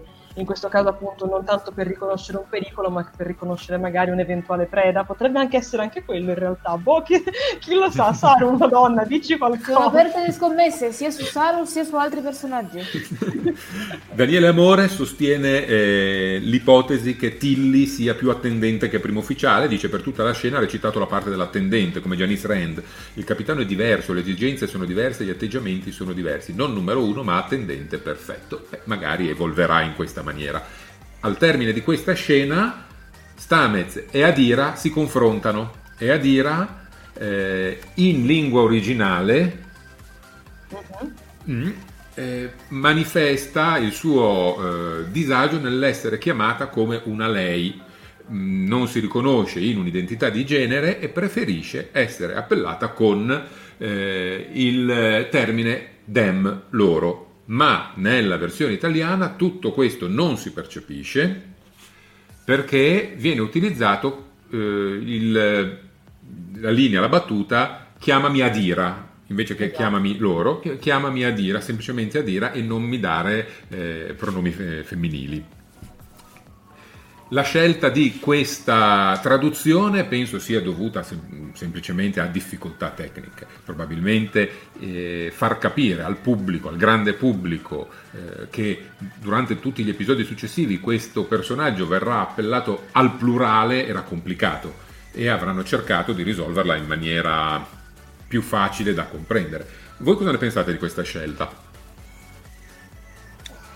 Sofia.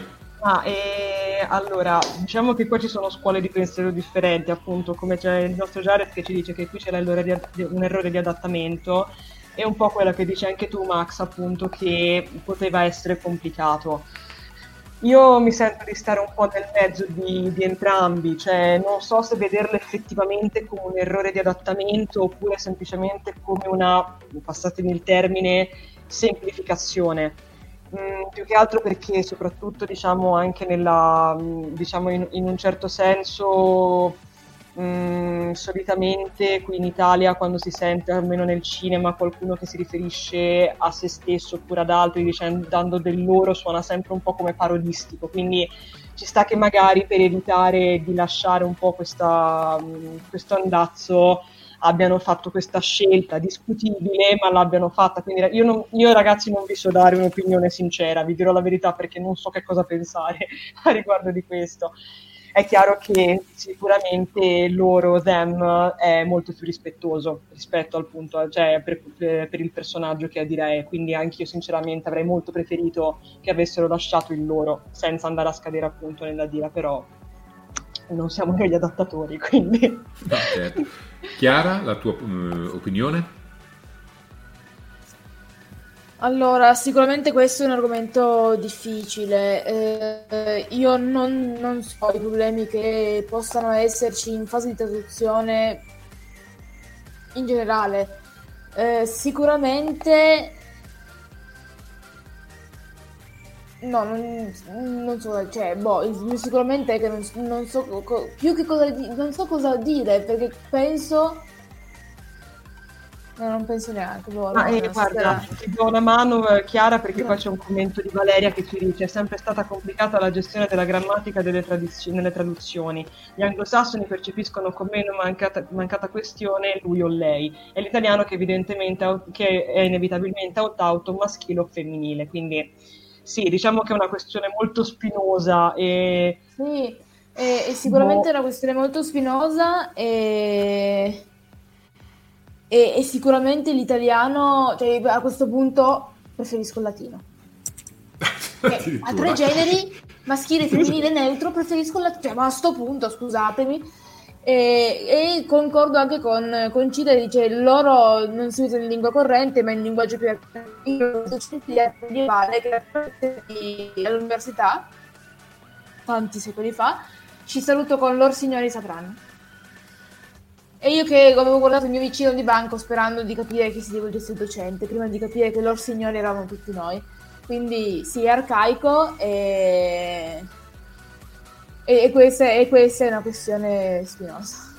Leggendo i, commenti, leggendo i commenti, però emerge una certa confusione nella gestione di questa situazione. Molti hanno compreso che eh, questa specifica fosse fatta per le molteplici personalità che ha Adira avendo un simbionte Invece non invece è così. Eh no, invece, non, è così, esatto. perché il they them è generalmente impiegato, almeno in lingua anglosassone, eh, Max, correggimi se sbaglio, per indicare persone eh, non binarie, giusto? Esatto. esatto. le persone non binarie si riferiscono a loro con il loro, per non esatto. dare né un maschile né un femminile e neanche il neutro, perché non, non sarebbe corretto darsi il neutro.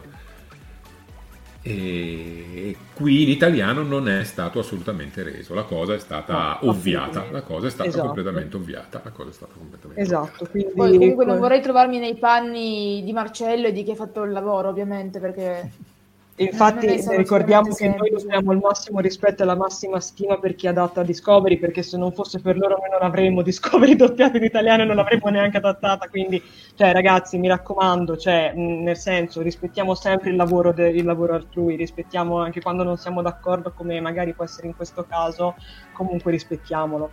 Diciamo che sono opinioni e vediamo un attimino che cosa succede. Ecco, io cerchiamo di trovare un attimo come fa, diciamo, cerchiamo di trovare la via logica. Questo vulcaniano che emerge ogni tanto. ogni tanto arrivo.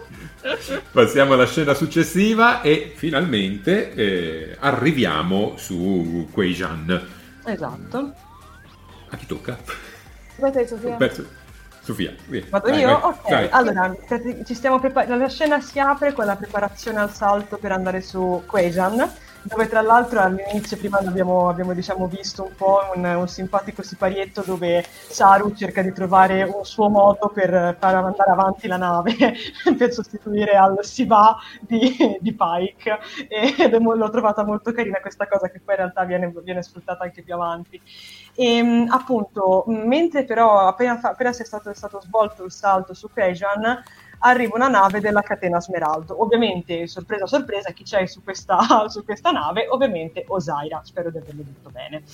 Um, c'è un poi un nuovo controllo medico per, uh, per la Giorgio, che viene appunto forzata in questa bellissima tuta bianca a prendere parte a questo controllo e um, intanto abbiamo una scena parallela con Adira e Stamez che suonano insieme. Lei suona il violoncello e lui suona il pianoforte. E devo dire che mi è piaciuta molto questa scena perché aiuta molto a, diciamo, uh, riprendere un po' tutta quella parte di, dire, conoscenza o comunque di empatia che stiamo cercando un po' di, di, fare evolvere tra i due. E tra l'altro, cosa molto carina è che, anzi, no, cosa molto bella è che entrambi suonano la melodia che eh, Adira già conosceva, anzi, che Gray conosceva e che è stata poi anche risentita tramite il suono, diciamo, desintetizzato, appunto, captato dalla, nella scena precedente. Infine abbiamo Michael e Book che scendono su Bejan e nel frattempo appunto ehm, abbiamo, abbiamo, Saru e compagnia che attendono l'arrivo appunto della nave di, di Osaira. Che dire, mi penso di aver detto tutto, perdonatemi se aver lasciato qualcosa, ma appunto il problema di questo episodio, accidenti, è che, come dire, è, è, è pregno di cose, succedono tantissime cose e, e santo cielo è difficilissimo riassumere. E tra l'altro, scusate, qualcuno me lo sta facendo notare nei commenti, c'è anche un altro momento fantastico di Saru, dove scopriamo che il povero Linus è stato rinchiuso nei suoi alloggi per punizione perché a fare la muta. E quindi per evitare che tutta la nave si riempia delle squadre squadre, delle squame di, di Linus, giustamente qualcosa bisogna fare. Beh, di queste scene, eh, quella che mi ha colpito di più, al di là delle battute su Linus, che sono sempre gradite per carità, eh, quella che piace di più è Adira e Stamez. Devo dire che a me il personaggio di Adira piace istintivamente. E vedere che inizia a intessere un rapporto eh, quasi filiale con, eh, con Stamez fa particolarmente piacere anche perché riusciamo a vedere il meglio di Stamez, non lo Stamez burbero, eh, un po' accigliato dei primi tempi, riusciamo a vedere uno Stamez molto molto positivo. Chiara? Ma allora, io sto. Voglio un attimo ancora studiarmi per bene i nuovi personaggi eh, prima di sbilanciarmi in positivo e in negativo. Ehm, sulla relazione tra Stamez e Adira eh, posso tranquillamente, conf- non neanche conformarmi, posso dire la mia osservando come effettivamente Stamez nei suoi momenti migliori risulta essere molto meno acido di quando è sotto pressione e in questo momento con, Adira, con il personaggio di Adira sta dando il meglio di sé. Povero Linus. Povero Linus. Sì, vabbè, però dai, è simpatico anche lui. Ed è vivo, la Giorgio non se l'è mangiato, fra l'altro. Cioè, voglio dire, siamo almeno sicuri. un sospiro di sollievo. Sofia, c'è una domanda per te. Sì? Il maestro Stamez, figura paterna per Adira. Sofia, cosa ne pensi? Eh, bello. Mm, guarda, io ti dirò la verità, all'inizio ero un po' scettica, come, avevo, come, vabbè, come sapete, riguardo il loro rapporto, perché all'inizio diciamo che in un certo senso Stamez non mi stava convincendo più di tanto perché lo vedevo molto volubile, cioè in un episodio era acido, in un episodio era dolce, in un episodio era acido, in un episodio era dolce, andava molto a, ad alternanza, però come ha detto giustamente Max, appunto Adira sembra che stia riuscendo a tirare fuori il meglio di, di lui e, ed è molto bello e mm, anzi lo trovo una cosa molto positiva. Infatti come ci dice eh, Concita SP la scena di Stamez a dire che suona non è molto significativa perché si tratta di anime affini e la scena lo rappresenta in, mo- in modo molto efficacemente. Quindi sì sono, sono totalmente d'accordo ecco. Az che dà questo la commento culinario. Sta aspettando che Linus si spelli da solo. Beh, si risolve una gran parte del problema, in effetti. Eh, ragazzi, scusate, prendiamo un attimino quella che prima mi sembrava che fosse un attimo la domanda quasi di punta, che era anche sorta prima fuori, da parte sempre del maestro che ci dice: Ragazzi, avete notato le gondole della Discovery? Non sono staccate. Max, facci un attimo d'enciclopedia se vuoi. se vuoi, mi inserisco io come enciclopedia vivente, se nel caso non volessi farlo tu. No, Ma... no, va benissimo, vado, vado, vado. vado. Lo si Vai. può notare in alcune scene che nel momento in cui la eh, Discovery è a riposo le gondole si staccano, nel momento in cui la, la Discovery è in allarme nero o in movimento le gondole si riavvicinano. Per cui evidentemente il meccanismo è questo. Chiara, altre specifiche? Direi che Memory Alpha in questo momento può essere brava dov'è. Va bene. Comunque, come funzioni non rimane un mistero. come funzioni rimane Ma un mistero. In realtà come funzioni potrei avere, proporvi, proporti l'ipotesi, proporvi l'ipotesi che essendo materia programmabile siano separate in stato di quiete, in stato di moto siano attaccate al resto del, del vascello per permettere, per permettere la, uh, tutto, tutto, il corpo di innanzitutto viaggiare tutto in un colpo solo e perdersi, evitare di perdersi pezzi per strada e poi dopo per effettivamente motore curva, al motore di curvatura nel caso dei vascelli normali al motore di curvatura e al motore a spore della Discovery di effettivamente funzionare, perché sennò sono letteralmente corpi staccati, fisicamente staccati. Lo scopriremo quando un giorno l'ingegnere capo della Discovery ci verrà a dire qualcosa, oppure Jet Reno passerà di lì e ce lo spiegherà, perché al momento non lo possiamo sapere. Ehm, passiamo alla scena successiva Sì. e eccoci finalmente sul pianeta. Allora, in questo caso vediamo eh, Book e Burnham eh, scendere sul pianeta natale di Book. Entrano in quello che non è chiamato il santuario, perché non è il nome corretto, Il rifugio. grazie, ma eh, nel rifugio. eh, e perdere di conseguenza come previsto, in quanto protetto da tutta una serie di mezzi piuttosto sviluppati, perdere contatti con eh, la nave, con la Discovery. Eh, vediamo nello stesso tempo eh, l'Andoriano, parla- salvato da Book e da Burnham, eh, parlare con eh, Saru e Tilly nel, diciamo, nell'ufficio del capitano eh, e eh, dimostrarsi preoccupato anche per l'arrivo degli orruniani e che è chiaro che voglia nascondere qualcosa che poi vedremo cosa potrebbe essere. Eh, sono carini questi alieni. Siete le locuste di mare che, che galleggiano nell'aria e che poi vengono spostate magicamente da Book con il suo potere soprannaturale. Sofia, la tua opinione? Ma eh, che dire, sicuramente ecco, la cosa che mi ha colpito di più riguardo questa scena sul pianeta è sicuramente l'ambientazione. È bellissima, cioè ragazzi, eh, cioè, no- non ditemi le bugie, non, vorreste, non, non lo vorreste visitare anche voi questo pianeta, cioè è, è- è veramente bellissimo appunto con queste, con queste foreste immense. Poi ho trovato veramente bello un po' il solito contrasto di colori, ma che non guasta mai, appunto tra il caldo che avvolge un po' tutti gli alberi, che avvolge tutta l'atmosfera, e i colori freddi di queste, di queste locuste che galleggiano. Un bosco in stile Avatar, infatti, come, dice- come diceva Antonio Morano nei commenti, eh, che però devo dire è molto bello richia- e ti fa capire, diciamo che in un certo senso ti richiama anche un po' questa- questo senso di mistico che sembra essere presente all'interno proprio di, di questo pianeta e soprattutto nel rifugio. Quindi sì, bello, bello, bello, approvatissimo. Ma in generale approvata tutta questa scena, anche la parte sulla Discovery con, eh, con l'Andoriano. Ti dirò, io mi trasferirei da Andoria. Fa freddo, si sta bene, io riuscirei anche a respirare bene. Perché volersi del male in un... cioè, boh, Andoria? Vabbè, c'è il- l'andoriano lì, puoi chiedere un passaggio, anche se forse in questo momento non sono simpaticissimi, però vabbè, si potrebbe provare. Ma non Eh, è necessario che siano simpatici, non che io brilli esattamente come loro di simpatia, eh, quindi va bene così. Io Antonio lascio De Stefano. loro, loro lasciano in pace me. Ecco, con gli andoriani non è detto, però ehm, Ah, beh, vedo che. Daria Quercia concorda con Sofia riguardo alla luce e all'ambientazione di questo pianeta e pensa, dice, nel momento in cui l'ho visto, ho pensato subito a te. Carina, grazie. Poi abbiamo Davide Caldarelli che ci dà uno spunto, eh, l'Andoriano è l'attore che interpreta l'Andoriano è il marito dell'attrice che interpreta Tilly, per cui è una riunione di famiglia praticamente quella che stiamo vedendo.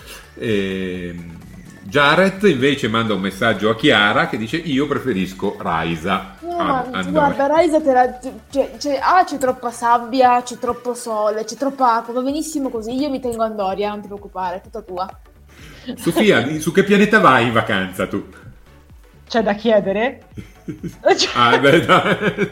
Scusami, Max. No, vabbè, eh, io- uno può anche decidere di andare su Vulcano, che ne so. Cioè, certo Appunto, punto- per i nuovi arrivati io vado via, io ho la, io c'ho la pensioncina sul vulcano pronta. Mentre, mentre Max lo perdiamo su Raisa. E i miei, e i miei dirimpettai ovviamente sono la, fami- è la, è la famiglia Sarek ovviamente, ma oh, ovvio. cioè. Invece, invece noi Max lo perdiamo su Raisa, quindi se devo andarlo a cercare perché poi ci serve lui che ci dia una mano, e vallo a trovare. No, ma io sono su Raisa, ma sulle piste innevate di Raisa, eh, perché lì c'è il controllo ambientale, ci sono anche i monti. Io vado a sciare su Raisa, però, eh, non vado Oh, giù al mare. Invece di andare a sciare su Raisa, perché non vieni su Andoria? Ma va bene, vengo a sciare su Andoria, va È- è benissimo. molto vengo. più... Più pratico, va bene. pratico. vengo a sciare su Andoria, va bene, va bene. Una pensione vista rocce per Sofia, oserei Esatto, dire. Guarda che pace, oh. Invece Jared, che eh, invece vorrebbe condividere le ferie con te, presumo, eh, dice niente vacanze su Vulcano, fa troppo caldo, quest'estate su Raisa. Eh, vabbè, abbiamo Eh, capito. allora eh. vorrei dire, caro Jared, che quest'estate faremo le ferie separate. Cioè, Ragazzi, qui si sta consumando un dramma, un dramma dopo le, le rivelazioni della puntata precedente sulla madre di Sofia. Adesso abbiamo una separazione in corso. Accidenti, vedi no, cosa succede ad essere assenti? essere drastico. Ah, no, va bene, va benissimo. ecco, infatti, guarda, scusami, è ultimo Vai, vai. per favore, poi, mi, la- poi vi lascio stare. Abbiamo Mauro Vallanti che dice Sofia, essi miscredenti non sanno, non ti curar di loro, Vulcano tutta la vita. Grazie Mauro, ci vediamo sul Vulcano. Che... Vabbè, dai, guarda, Vabbè, mettiamo tutti no. d'accordo. Davide Spano va su Conos, così su Bene, Cronos, così Cronos, almeno. che va, va su Cronos lo perdiamo con i Klingon. Ma esatto. Chi- Chissà, chissà cosa stanno facendo i Klingon nel 32 secolo, fra l'altro. Una domanda. Chissà se ci saranno ancora i Klingon nel 32 secolo, però dovrebbero essere entrati nella federazione per ora. Sì, è vero, dovrebbero essere all'interno. Magari sono un membro dei pochi che sono rimasti nella federazione, chi lo sa. Nella scena successiva ci ritroviamo di nuovo sulla Discovery e ne succedono un po' di cotte, Di cotte e di crude. e di crude, perché abbiamo eh, le analisi compiute sulla Georgiou che ha una crisi in cui riveve, rivi- rive- rivede, scusatemi, lapsus, rivive, sono anziana, i ricordi drammatici, alcuni ricordi eh, drammatici del suo passato imperiale. Ehm, si eh, stacca, quindi si interrompe il collegamento, lascia infuriata l'infermeria e nel frattempo eh, porta con sé un chip dove sono eh, conservati eh, i dati delle ultime eh, analisi. Nel frattempo sul pianeta il fratello di eh, Book, Kahim, vuole Rin eh, perché paghi il debito con Osaira, la quale arriva sulla nave davanti, arriva sulla sua nave davanti alla, alla Discovery eh, dicendo in- diciamo, a Saru eh, che ha 5 minuti per consegnare l'Andoriano, quindi eh, proponendo un eh, classico diktat, diktat, scusatemi, eh, o fai come ti chiedo o fai come ti chiedo, non è che tu abbia tantissime altre possibilità. Eh, ho trovato particolarmente interessante particolarmente pregnante la, punta- la parte della puntata su, sulla Discovery riguardante la Georgiou, che a me è piaciuta particolarmente e che mostra una persona anche piuttosto turbata. Sofia, visto che comunque... Boh, vai. E io vi dirò la verità, ho un po' paura per la Giorgio, cioè nel senso sappiamo tutti che ci dovrebbe essere appunto questa, questa fantomatica serie sulla sezione 31 di cui si parla tanto e la Giorgio come farà e come non farà.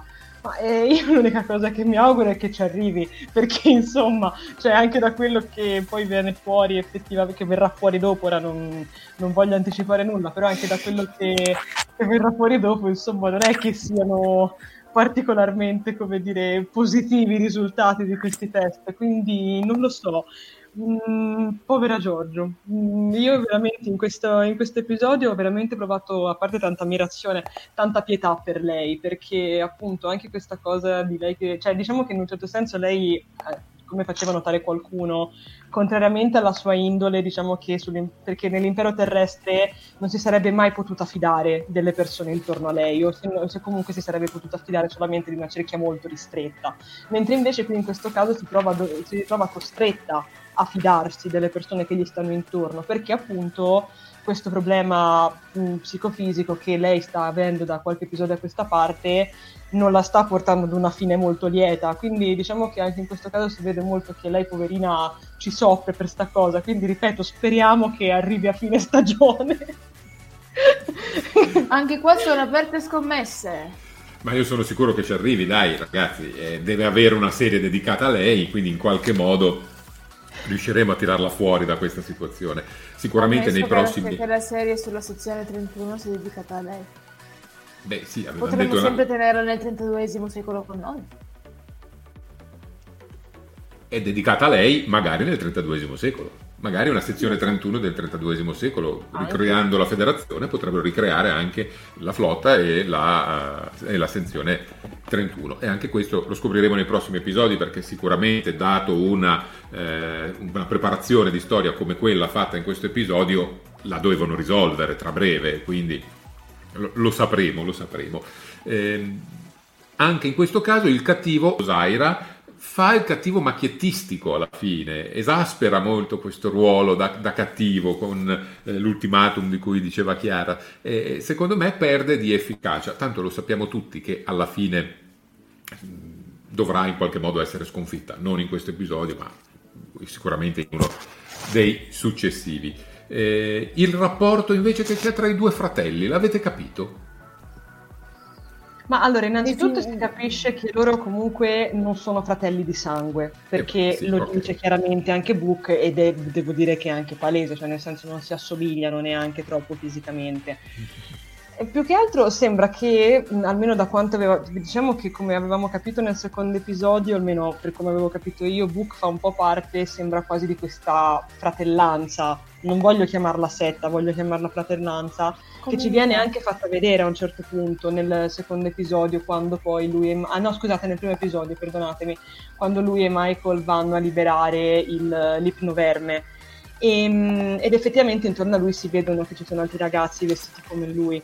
Quindi penso che appunto sia semplicemente una cosa legata a questo, cioè c'è una fratellanza che appunto si occupa di mantenere l'equilibrio, appunto loro hanno questa capacità appunto che tramite questo potere mistico, se così lo vogliamo chiamare, possono comunicare con gli animali, possono comunicare tra di loro e, e quindi appunto hanno questo potere. Io, lo, io l'ho intesa così, cioè appunto un rapporto di, di amicizia molto profonda, appunto, legati da, che sono legati da qualcosa di molto più grosso che appunto può essere questo potere o comunque questo legame con, uh, con la natura.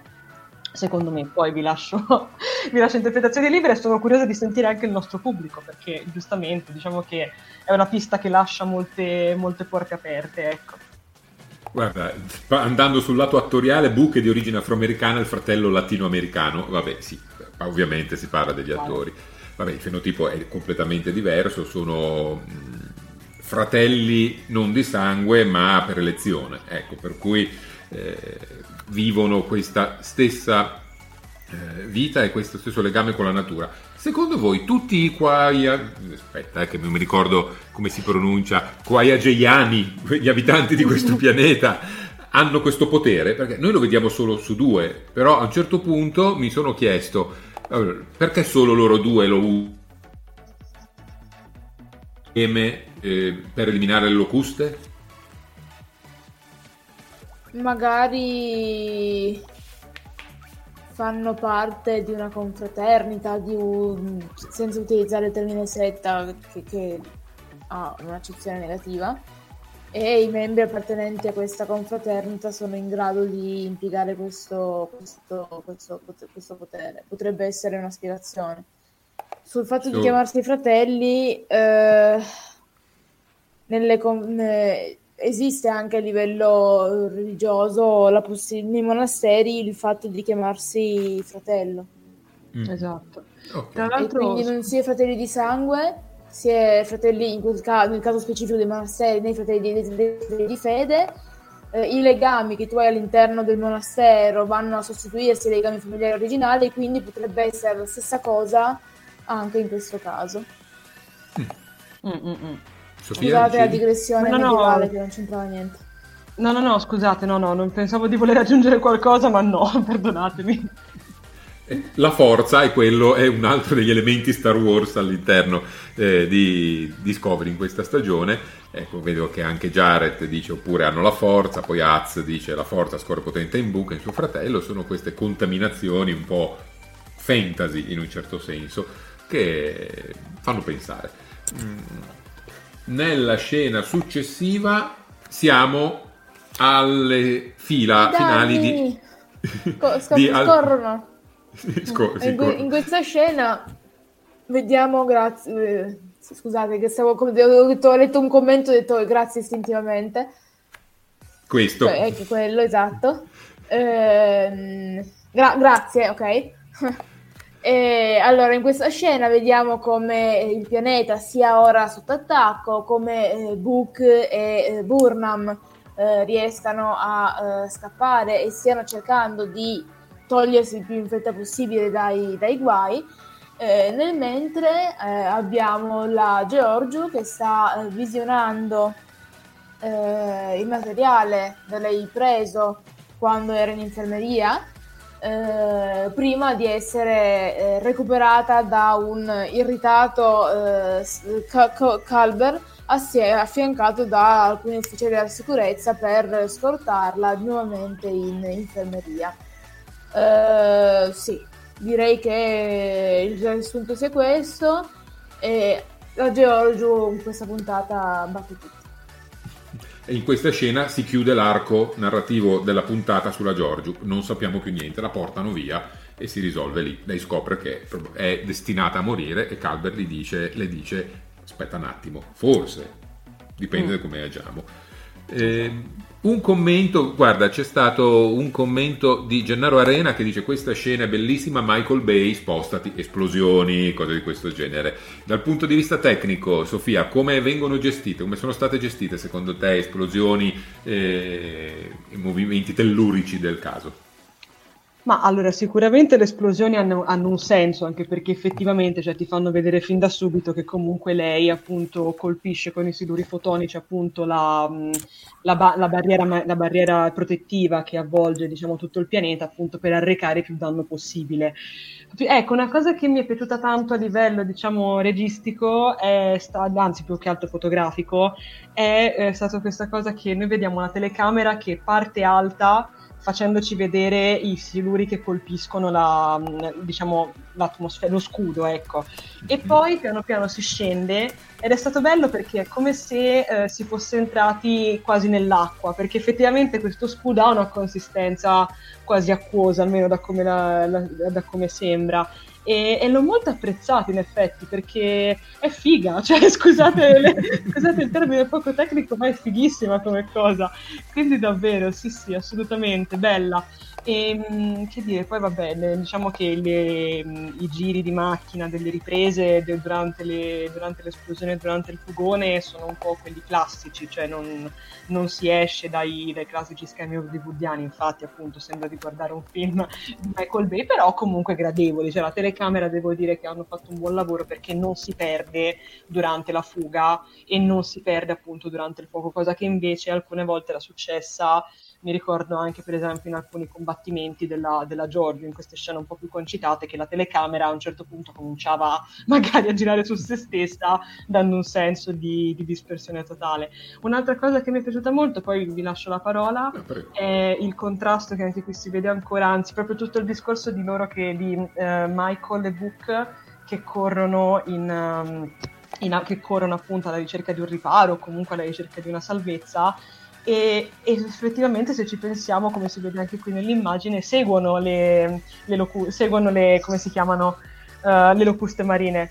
Mm-hmm. È, è, bellissimo sì. anche questo, cioè appunto, quindi si vede diciamo questo movimento unanime. A un certo punto mi sono quasi chiesta se non fosse Book effettivamente che le stesse guidando in quel momento, visto che comunque anche in quel caso le locuste, cioè alla fine lui sì, cioè, perché poi ricordiamoci questo, la missione di eh, Book è quella di rimandare le locuste al loro habitat per evitare che succeda un disastro, non di eliminarle.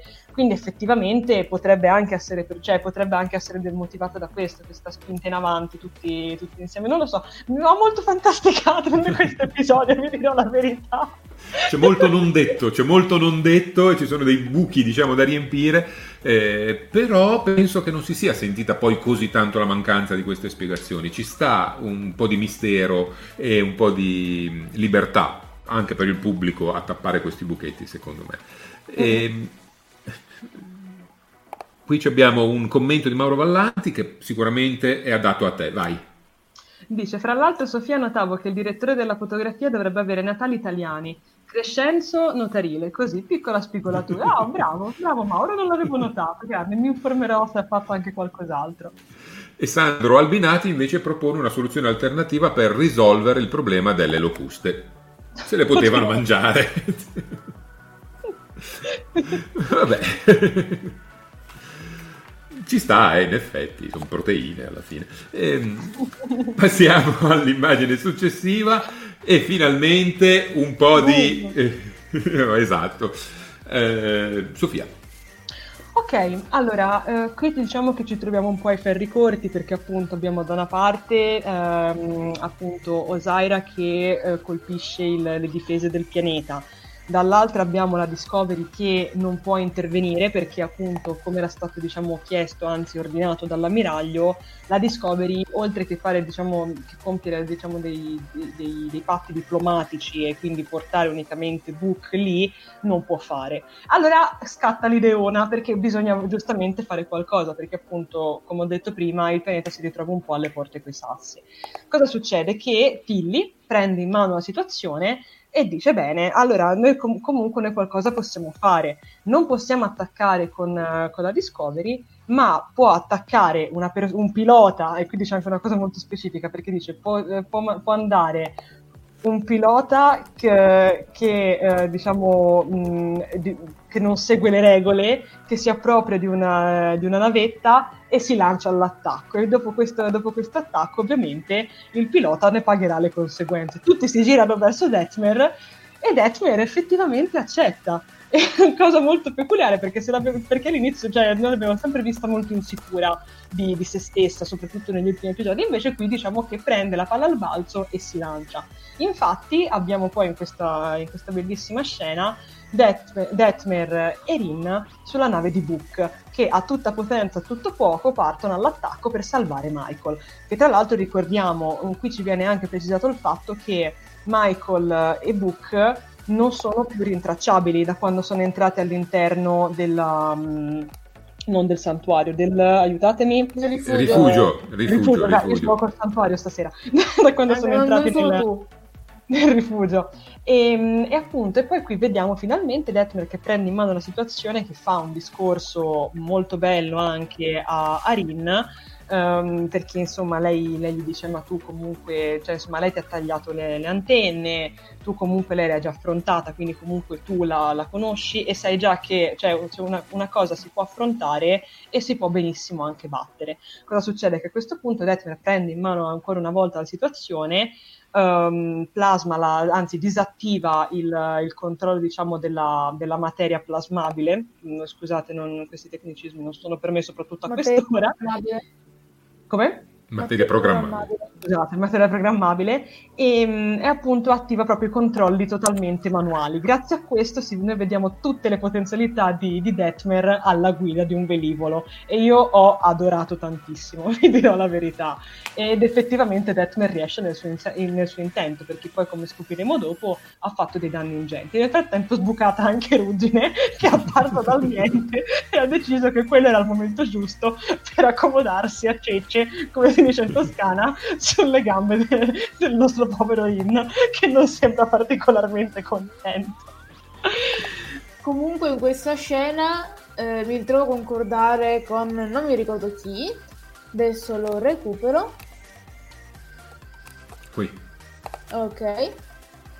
La, il tenente Nilsson, che ogni tanto vediamo eh, fare, diciamo, avere, il, il, avere la plancia in assenza di Saru e del primo ufficiale, eh, e che ricordo è diciamo, la sostituta del tenente comandante Airiam per l'allarme nero, mi è piaciuta.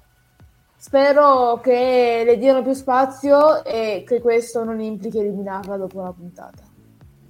Beh, no, dai, è sempre molto presente. E ehm, giudizio sulla scena di combattimento di Detmer, fortissima, un pilota con eh, gli attributi, finalmente a suo agio e pronta a sfogarsi e a tirare fuori appunto il meglio di sé, mm, però un giudizio sulla scena. Anche in questo caso, eccolo qui, la scena Star Wars della puntata, il Millennium Falcon che sfreccia e fa danni.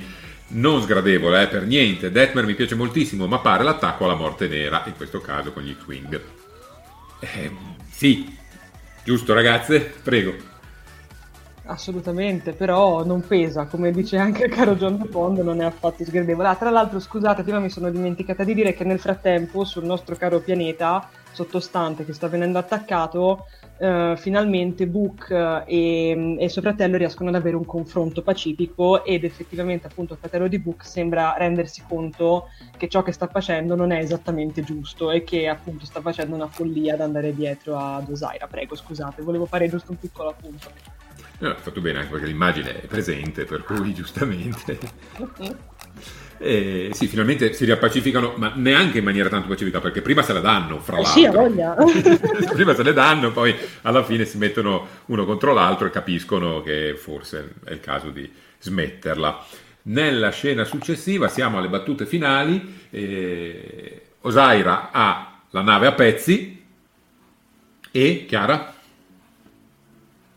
Ed è costretta a eh, ritirarsi, eh, chiaramente non prima di aver proposto tutta una serie di minacce al, alla Discovery e al suo capitano. Nel momento quando finalmente leva le tende, eh, la Discovery aiuta, aiuta, aiuterà eh, Book e il fratello a ehm, neanche a spingere, a chiedere alle locuste di scusate il francesismo cambiare aria per permettere più dopo alla zona del rifugio di poter ritornare a essere sostenibile, autosostenibile senza avere un'invasione di locuste ogni volta all'interno dei propri confini. Uh, I due fratelli quindi utilizzano il loro potere che viene amplificato dal, mi verrebbe dire, deflettore a disco della Discovery. Ma viene amplificato. Basta. Viene amplificato. E, e devo dire che il personaggio diciamo, del, della Nemesi in questa puntata, adesso che siamo alle battute finali, mi ha convinto, convinto molto poco. Sofia, la tua opinione sul, per, sulla Nemesi, su Osaira? Ma eh, sicuramente tornerà, perché sì. d'altronde l'ultima frase che dice è presto sentirete la, il peso della catena in italiano, in inglese non ricordo esattamente com'era, eh, sì, macchiettistico, però ripeto, secondo me non sgradevole. Cioè, a me, a me Osaria mi ha sinceramente incuriosita, mm, vi, vi, dirò la verità. Eh, sono curiosa di vederla. D'altronde, cioè, secondo me un cattivo macchiettistico ci può anche stare. Come al solito, se sfruttato bene, tutto può funzionare. Quindi io vi dirò, nei confronti di, di Osaira sono, sono positiva, almeno in questo momento. Poi chiaramente vediamo un attimo, magari nel prossimo episodio me la stravolgono completamente. Quindi... Fa fuori altri due parenti nel momento. e Stefano Ancis dice: E qui arriviamo alla soluzione che secondo me è stata troppo sbrigativa, cioè di amplificare, come diceva prima Chiara, certo. il potere e la comunicazione dei due fratelli nei confronti delle locuste e eliminarlo così. Ovviamente l'idea l'ha avuta Michael perché alla fine un minimo di importanza bisognava pure dargliela e quindi è lei che ripropone questo escamotage. Siamo alla fine e si conclude il tutto in sala mensa. Scusami, eh, c'è un commento di Az che Vai. dice: ma, ma, è già stato detto che in questa puntata non muore nessuno, nemmeno le locure. Non è vero, Az, perché il povero. cioè, scusami, qui spezzo una lancia in favore della puntata e anche della nostra cattiva non preferita, poverina, perché effettivamente noi ce l'abbiamo un morto proprio all'inizio, diciamo, proprio nei, nei titoli, poco prima dei titoli di testo, ovvero il povero nipote di Osaira. Quindi scusami, Az, ma mi tocca correggerti. Stavolta Beh. abbiamo anche in questa puntata abbiamo dei cadaveri. Sì, no, esatto. dei morti perché il cadavere è stato digerito, scusate, avete ragione. è stato mangiato. Beh, poi la grande popolazione del pianeta, 5 persone, comunque, cioè 5 persone, eh, e un bambino che si vede alla fine. Forse tre sono anche stati abbattuti da Michael a, a fucilate o a, a calci, però non lo sappiamo, magari no. Eh. Comunque, eh, qui vediamo Tilly e suo marito a tavola. e, e, qui finalmente si scopre eh, cosa nasconde Rin. Sofia. Vai Sofia. Ma si scopre che Rin, eh, cioè anzi Rin dice che appunto la, la catena sta finendo il di litio E tra l'altro Rin dice anche a Tilly in questo momento diciamo di, di confronto, si può dire, che appunto lui era l'unico a saperlo fino a quel momento e adesso Tilly è la seconda a conoscenza di questa, di questa, come si dice, di questa informazione, scusate.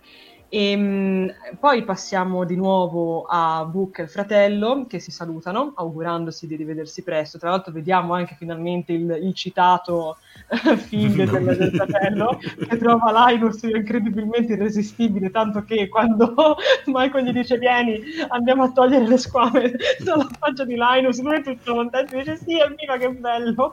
Avrebbe fatto un po' senso, ma oh, i gusti sono gusti, i divertimenti sono, sono personali. Povero e poi Linus. Poi infine abbiamo Calver, Stamez e Adira che rafforzano ulteriormente il loro rapporto facendo nascere ancora di più questa diciamo come dire, um, questo, questo, legame quasi familiare che sembra, che sembra uscire tra, tra, loro tre. Tra l'altro è molto dolce la scena in cui Adira, diciamo, sonnecchia più che dorme appoggiata sul, davanti al monitor e, e Stamez le appoggia la, la giacca sulla, sulle spalle per non farle prendere freddo. L'ho trovata molto dolce, sinceramente. E poi infine, anzi ultimi non, ma non per importanza, abbiamo Book che parla con Michael, ovviamente nel frattempo si, st- si, sta pensando a risistemare, a rimettere a nuovo un attimino la nave di Book che giustamente era stata sfruttata per un combattimento piuttosto, piuttosto imponente e tra l'altro Book in questo momento esprime un certo desiderio, ovvero fa capire che anche lui ha trovato qualcosa in cui credere nella federazione, perché lui dice chiaramente eh, io non, non, la conoscevo la federazione, l'avevo solamente sentita dire, non, non, sapevo che cosa facessero, non sapevo che cosa credessero e oggi mi sono reso conto che, questo, che, insomma, che la federazione potrebbe essere il, il, mio posto. E il tutto si conclude con Michael che gli dice va bene, vai a parlare con Saru e intanto io mi occupo di, di metterti a posto la nave che dire, un finale sicuramente a tarallucci e vino, ma che comunque è sicuramente molto bello, quindi assolutamente approvato fino alla fine. Chiara, la tua opinione sul finale? Povero Linus. Sempre lui, povero Linus, spellato da un bambino a questo punto. La, nuova mascotte della serie, Linus, come ci fa notare Antonio Morano. Poi, boh, eh, sapete quanto io apprezzi i romanzi rosa, quindi... no, la scena c'è... finale tra Buche e, Bo- e Burnham, a me, ma perché io non sono proprio il tipo è stato me, ma perché ripeto, il problema ce l'ho io che proprio così come non amo i romanzi rosa, le cose, le cose troppo sdolcinate non fanno cioè che io considero troppo cioè quello raggiunge i miei limiti di sopportazione. Mentre ho trovato interessante la scena con l'Andriano e Tilly. Beh, alla fine Tilly è sempre quella che in qualche modo riesce a rompere il ghiaccio un po' con eh, tutti. Sì. Tilly è il lato umano empatico della nave e, e riesce a rompere il ghiaccio con tutti. E, e alla fine la chiusura è Michael felice e contenta che sorride e se ne va.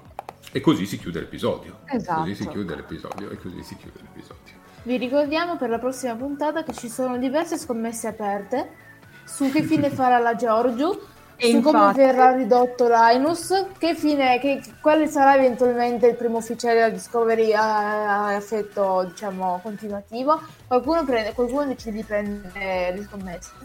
E infatti ragazzi, arrivati a questo punto che tanto noi abbiamo finito di analizzare tutto quanto, io voglio chiedere sia a voi, quindi Max e Chiara, ma sia soprattutto anche al nostro pubblico a casa, quali sono le vostre ipotesi per il futuro? Cioè che cosa vi aspettate nei prossimi episodi?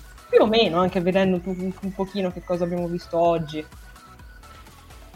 Vai Max. Chiara. Ah. No, vai, vai. allora, lo do, io prendere... lo do io l'ordine. Vai. Facciamo Max, facciamo Chiara e poi facciamo il pubblico. ok, va bene. Allora, cosa mi aspetto nei prossimi episodi? Mi aspetto eh, che la, le vicende si spostino verso la nebulosa da, da cui viene il segnale e quindi si vada a vedere che cosa sta succedendo lì eh, mi aspetto un tracollo completo di, della Giorgiu eh, e un suo recupero, ovviamente. Poi eh, mi aspetto che Book in qualche modo alla fine indossi un, un uniforme della flotta. Eh beh, Chi lo certo. sa, magari quella da ufficiale della sicurezza. Mm, non fanno una bella fine di solito, però vabbè. Perché l'ufficiale Non siamo tattico più ce ai tempi della classica Max. L'ufficiale tattico ce l'abbiamo, ci manca un ufficiale della sicurezza. Eh, va bene, mettiamo Book a fare... Anche se secondo me alla fine della stagione non sarà più Saru capitano, ma sarà qualcun altro e Saru andrà a fare, come si diceva in puntate precedenti, una sorta di ambasciatore, qualche cosa del genere, e magari boh, Book potrebbe diventare il nuovo capitano? Chi lo sa. E- In questo momento, se qualcuno volesse però. fare uno screen, abbiamo due facce perplesse. se volete, prende. E Max sorride, quindi conviene farlo subito. Vabbè, non vi piace l'idea di Book capitano, ma a me non piace l'idea di Michael capitano, per cui chi ci mettiamo a fare il capitano lì dentro? un'altra prova, dai Max, via, sei un po' propositivo. Va bene. ok, Allora, Chiara, per cosa ti aspetti? quanto, per quanto riguarda me, siamo all'ottava puntata su 13, quindi ce ne mancano 5. Mhm. Ma eh, allora sarebbe interessante riuscire ad arrivare alla conclusione del, del mistero di questa serie, quindi riuscire a capire che cosa abbia causato il grande fuoco. Quindi anche io, da un certo punto di vista, mi aspetto che partano, alla- all'avvent- ah, partano all'avventura e vadano a cercarsi le risposte che noi aspettiamo da quando sono arrivati nel futuro. Eh, su Saru, beh, io, invece- io lo vedo bene come ambasciatore su Vulcano nello specifico, o su Nibar, scusatemi perché giù adesso non mi su quello. Vabbè, ma quella era per la tresca con Trina, però quello è un discorso vecchio. Dobbiamo Sai Max quanto io ami queste cose, quindi non ne evita. No, era per dire. Eh, Andiamo avanti, andiamo avanti. Signori, questo è materiale da screen, ve lo dico. E detto ciò, co- come... Io vorrei capire Jet Reno, che tiene che boh, intanto c'è, intanto non c'è. Boh. Era in un tubo di Jeffrey ce l'hanno lasciata. Vabbè, Eh, poi dopo, vabbè, sì, mi aspetto di vedere l'evoluzione della storia legata alla Georgiou perché a questo anno ha attirato la mia curiosità. E poi cos'altro? Chissà chi sarà il Eh. primo ufficiale. Mm. Io, io punto sempre, eh, io punto sempre sul tenente Nilsson. Beh, anch'io, in effetti anch'io.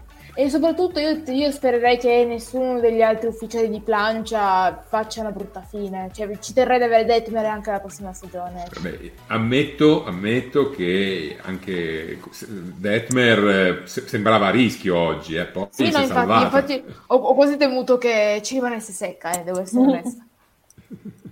Ma E- Dimmi.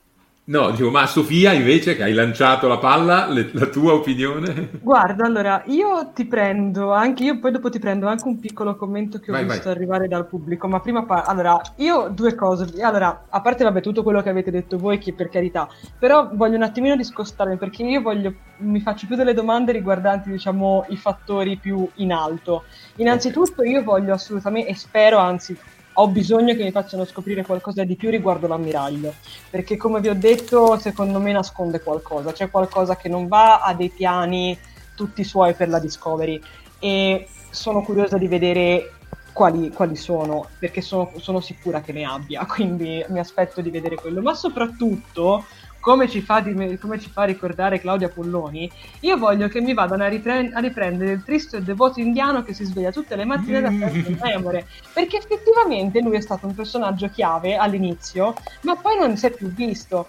Ed eff- effettivamente sì, a cavoli, andrebbe ripreso, accidenti. Quindi anche lui, io lo rivoglio e spero tanto che ce lo rimettano in mezzo, perché appunto diciamo che tutta la parte un pochino più ai piani alti di questa neofederazione o comunque di questa rifondata federazione non l'abbiamo poi vista così tanto, ce l'abbiamo vista per certi frangenti, ma poi è stata un po' messa da, da parte. Io spero, anzi io, io voglio che, che la ritirino fuori e, e mi aspetto delle spiegazioni in più, ecco, molto semplicemente. Passiamo la palla al nostro pubblico.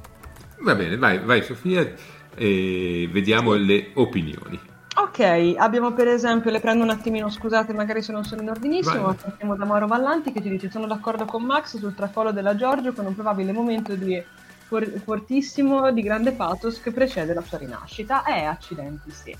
Poi abbiamo, ah, poi abbiamo diciamo varie, vari, vari voti per chi sarà il capitano, abbiamo un voto per Saru, abbiamo poi il maestro che ci dice per me muore Vance e Saru lo sostituisce. Mm, Mm, ok. potrebbe essere Poi- interessante, anche Vero, se come vero. ammiraglio di flotta troppo diplomatico, però... Vero. Mm. Qui abbiamo comunque persone che continuano giustamente, appunto come Stefano, a dire che rimarrà sulla poltrona Saru. Ehm, Beh, Saru capitano, Linus primo ufficiale, eh, c'è Vabbè. anche come Tu opzione. lo vedi tanto bene Vale. al posto della Burnham come ufficiale scientifico capo. Beh, ammir- eh, ab- abbandonerebbe il ruolo macchiettistico e incomincerebbe ad avere un ruolo invece mm, serio, perché no? Magari Sì. nella speranza che non facciano fuori pure lui nel frattempo. mm. Poverino. Ehm, Esatto, poi abbiamo per esempio anche... No, scusate, scusate mi, mi hanno refresciato i commenti, quindi no, vi lascio la parola, perdonatemi. Vabbè, guarda, c'è Riccardo Frasca che conferma l'ammiraglio ha dei piani, ma non è detto che sia un cattivo, perché gli ammiragli della flotta devono essere sempre per forza cattivi o cretini. Beh, storicamente più o meno picchiano sempre lì, tranne poche eccezioni. Però, mh, guarda, addirittura ammiraglio, io, questo è Saru, su Saru lo preferiscono capitano, eh, c'è chi vorrebbe vedere più federazione, com'è strutturata, dato che sembra strano che ci sia solo un ammiraglio e quattro navi in croce, però effettivamente pare proprio di sì perché il grande fuoco ha fatto effettivamente tanti danni. E poi direi basta, direi che i commenti ci sono tutti e quindi direi che abbiamo completato l'analisi dell'episodio. Che ne dite ragazze? Direi che, che stiamo arrivando a fine, quindi prego Max, a te la parola oppure vuoi che parto io subito con gli, annu- con i reminder social? No, siamo alle battute finali, quindi sì, lascio a te la parola per quanto riguarda i social e poi ci congederemo dal nostro pubblico, ma rimanete sintonizzati perché c'è una sorpresa a fine puntata. Vai Sofia. Ok, allora come al solito, allora innanzitutto voglio ringraziarvi per essere rimasti ancora qui attivissimi all'una e mezzo di notte, ancora siete in 68, grazie millissimo ragazzi, davvero. E allora, come al solito, i piccoli reminder social della chiusura. Vi ricordo che noi siamo disponibili praticamente un po' dappertutto, siamo, siamo un po' come il prezzemolo, dove andate ci trovate. Abbiamo infatti il canale di YouTube dove potete vedere in diretta le nostre live, non dirette, e mi raccomando per quanto riguarda YouTube mettete un bel mi piace alla diretta, mettete un anzi cliccate, iscrivetevi al canale e cliccate sulla campanellina degli avvisi per rimanere sempre aggiornati ogni volta che andiamo in diretta oppure che facciamo uscire un nuovo video. Poi abbiamo la pagina Facebook dove appunto sono disponibili le nostre dirette, tanti post, notizie, news, foto e quant'altro. Anche in quel caso mettete un bel mi piace alla pagina e un bel mi piace alla diretta e condividete come se non ci fosse un domani. Poi abbiamo eh, Instagram, poi abbiamo Twitter, abbiamo il sito internet, ehm, abbiamo LinkedIn ed infine abbiamo una piccola novità. Infatti, se ci volete supportare ulteriormente, vi potete abbonare anche sul nostro Patreon. Sono disponibili due tipi di abbonamento. L'abbonamento primo ufficiale a 2 euro che vi consente di ricevere un attestato di ringraziamento via email, come è successo per esempio nel caso di Fabio, di Fabio Bruschi, che voglio ringraziare personalmente. Poi invece c'è l'abbonamento capitano a 5 euro al mese che vi beneficia dell'attestato più la menzione nei titoli di coda di Talking Track, ovvero il vostro nome comparirà nella sigla finale delle nostre dirette, come per esempio acca- accadrà ai nostri carissimi Assunta Viviani, Alberto Cuffaro e Marco Nazzaro, che anche loro ci tengo sinceramente a ringraziare. Vi ricordo inoltre che però questa non è assolutamente una forma di lucro verso Star Trek, ma semplicemente una piccola forma di supporto verso Talking Trek e quello che facciamo. Mi sembra di aver detto tutto, caro Max, quindi ti rilascio la parola. No, io a questo punto voglio ringraziare prima di tutto eh, Sofia, Chiara, voi due per il vostro impegno, per la dedizione, per la competenza e la passione che ci mettete tutte le nostre volte che andiamo in onda. Siete fenomenali come sempre. Ringraziamo anche Jared che sebbene assente ci ha assistito nella preparazione della puntata e ci ha seguito anche durante la puntata stessa.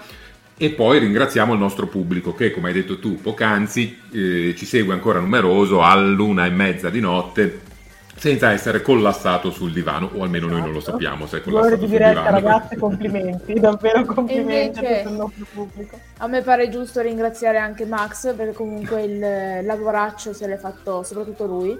Assolutamente. Vabbè. E, Ma è e anche di- ringrazio anche Sofia perché cioè, Vabbè, siamo È- quanti è un lavoro- squadra. È un lavoro corale, dai ragazzi. Il- vorrei a questo punto fare un applauso al nostro pubblico che ci ha seguito, come è la tradizione, perché se lo merita. Grazie, grazie a tutti ragazzi, grazie per essere sempre con noi. Mi raccomando, E- rimanete perché c'è una sorpresa tra poco, quindi mi raccomando, state sintonizzati. Chiara, a te la parola per l'appuntamento della prossima settimana. Ricordiamo come sempre l'appuntamento al venerdì in seconda serata alle 23.30 con l'episodio di Star Trek Discovery denominato Terrafirma, che sarà la prima parte di un doppio episodio. Eccoci qua. Mm. Benissimo. A questo punto, come da tradizione, andiamo a vedere quella che è. Eh, aspetta, Ah, no? sei dimenticato di dire che mercoledì, cosa Sì. succederà mercoledì? Verrà pubblicato su Fantascientificast il podcast di questa puntata, come avevamo anticipato, in effetti hai ragione, all'inizio della puntata. Vedi, sono anziano, mi dimentico le cose. Infatti, non per niente c'è bisogno, hai bisogno di un, eh, di un attendente. Eh, Sicuramente, eh, va bene. Ehm, eh, a questo punto è il momento della clip che sancisce la fine della puntata. Si va.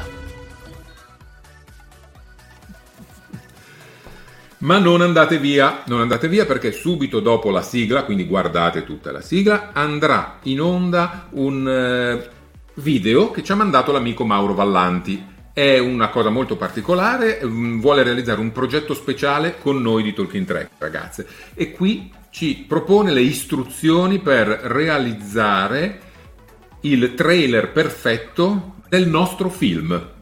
Quindi non perdetevi questo video al termine della sigla perché è interessante ed è anche divertente. Ragazze, un saluto, un saluto a voi, grazie ancora. E a tutti, cosa La possiamo dire? resistenza è inutile. Sigla. Terra.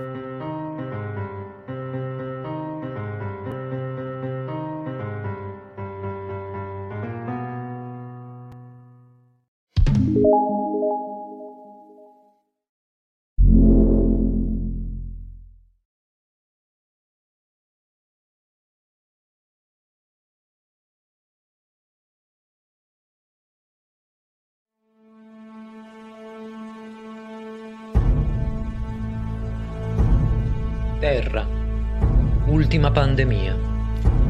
Una stazione spaziale virtuale. Un piccolo gruppo di ardimentosi. Max. Sofia. Jared. Oscuro errante. Diffondono la fabula e combattono le tenebre. Là, dove nessun nottambulo è mai giunto prima.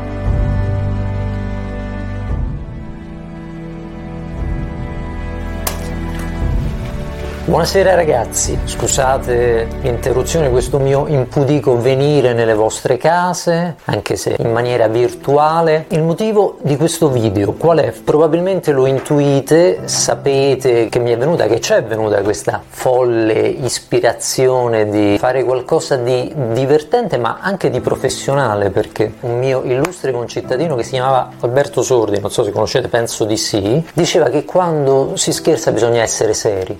Gassman, altro grandissimo gigante, diceva che per interpretare un ruolo drammatico bisogna essere allegri. Qui mi sono detto è una passione Star Trek, mi ha dato l'opportunità di conoscere quattro ragazzi estremamente simpatici e affini, perché non fare ogni tanto qualcosa di pazzerello ma con professionalità? Quindi il trailer che sia un tributo anche alle vostre professionalità, alla compagnia che ci tenete, al programma che è sempre molto divertente, approfondito, mai banale.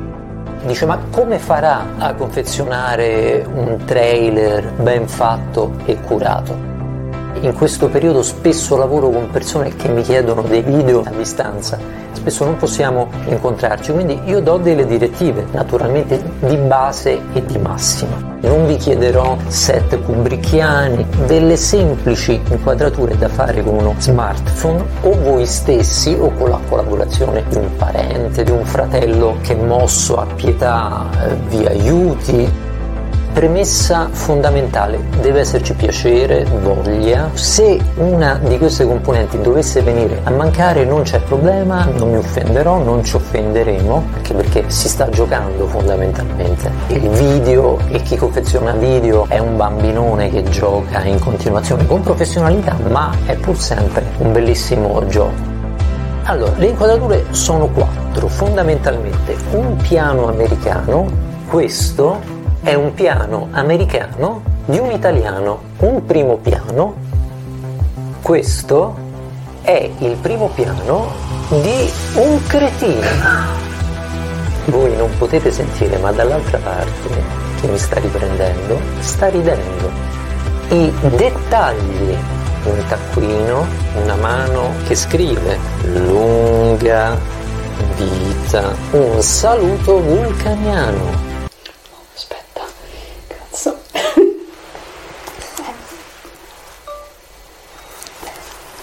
vi facciamo il saluto vulcaniano? Sì, un saluto vulcaniano, un doppio saluto vulcaniano. Può essere un taglio della bocca, può essere una basetta da punk fuori tempo, può essere un berrettino da punk fuori tempo cretino come questo. Insomma, potete sbizzarrirvi. Dulcis in bonus, una frase, lunga vita e prosperità, quindi 4 punti, telefonino orizzontale, mi raccomando, taglio orizzontale. Non ho nient'altro da dirvi se non che ribadisco per l'ennesima volta. Dice ma questo quante volte ce lo sta dicendo? Se vi va, se avete voglia, io sarò felicissimo di ricevere le vostre immagini, le vostre estrosità affinché eh, si possa fare insieme qualcosa della quale tutta la rete parlerà da qui alle future generazioni, alle next generation, fin là dove nessun cretino è mai giunto prima. Vi ringrazio e a prestissimo.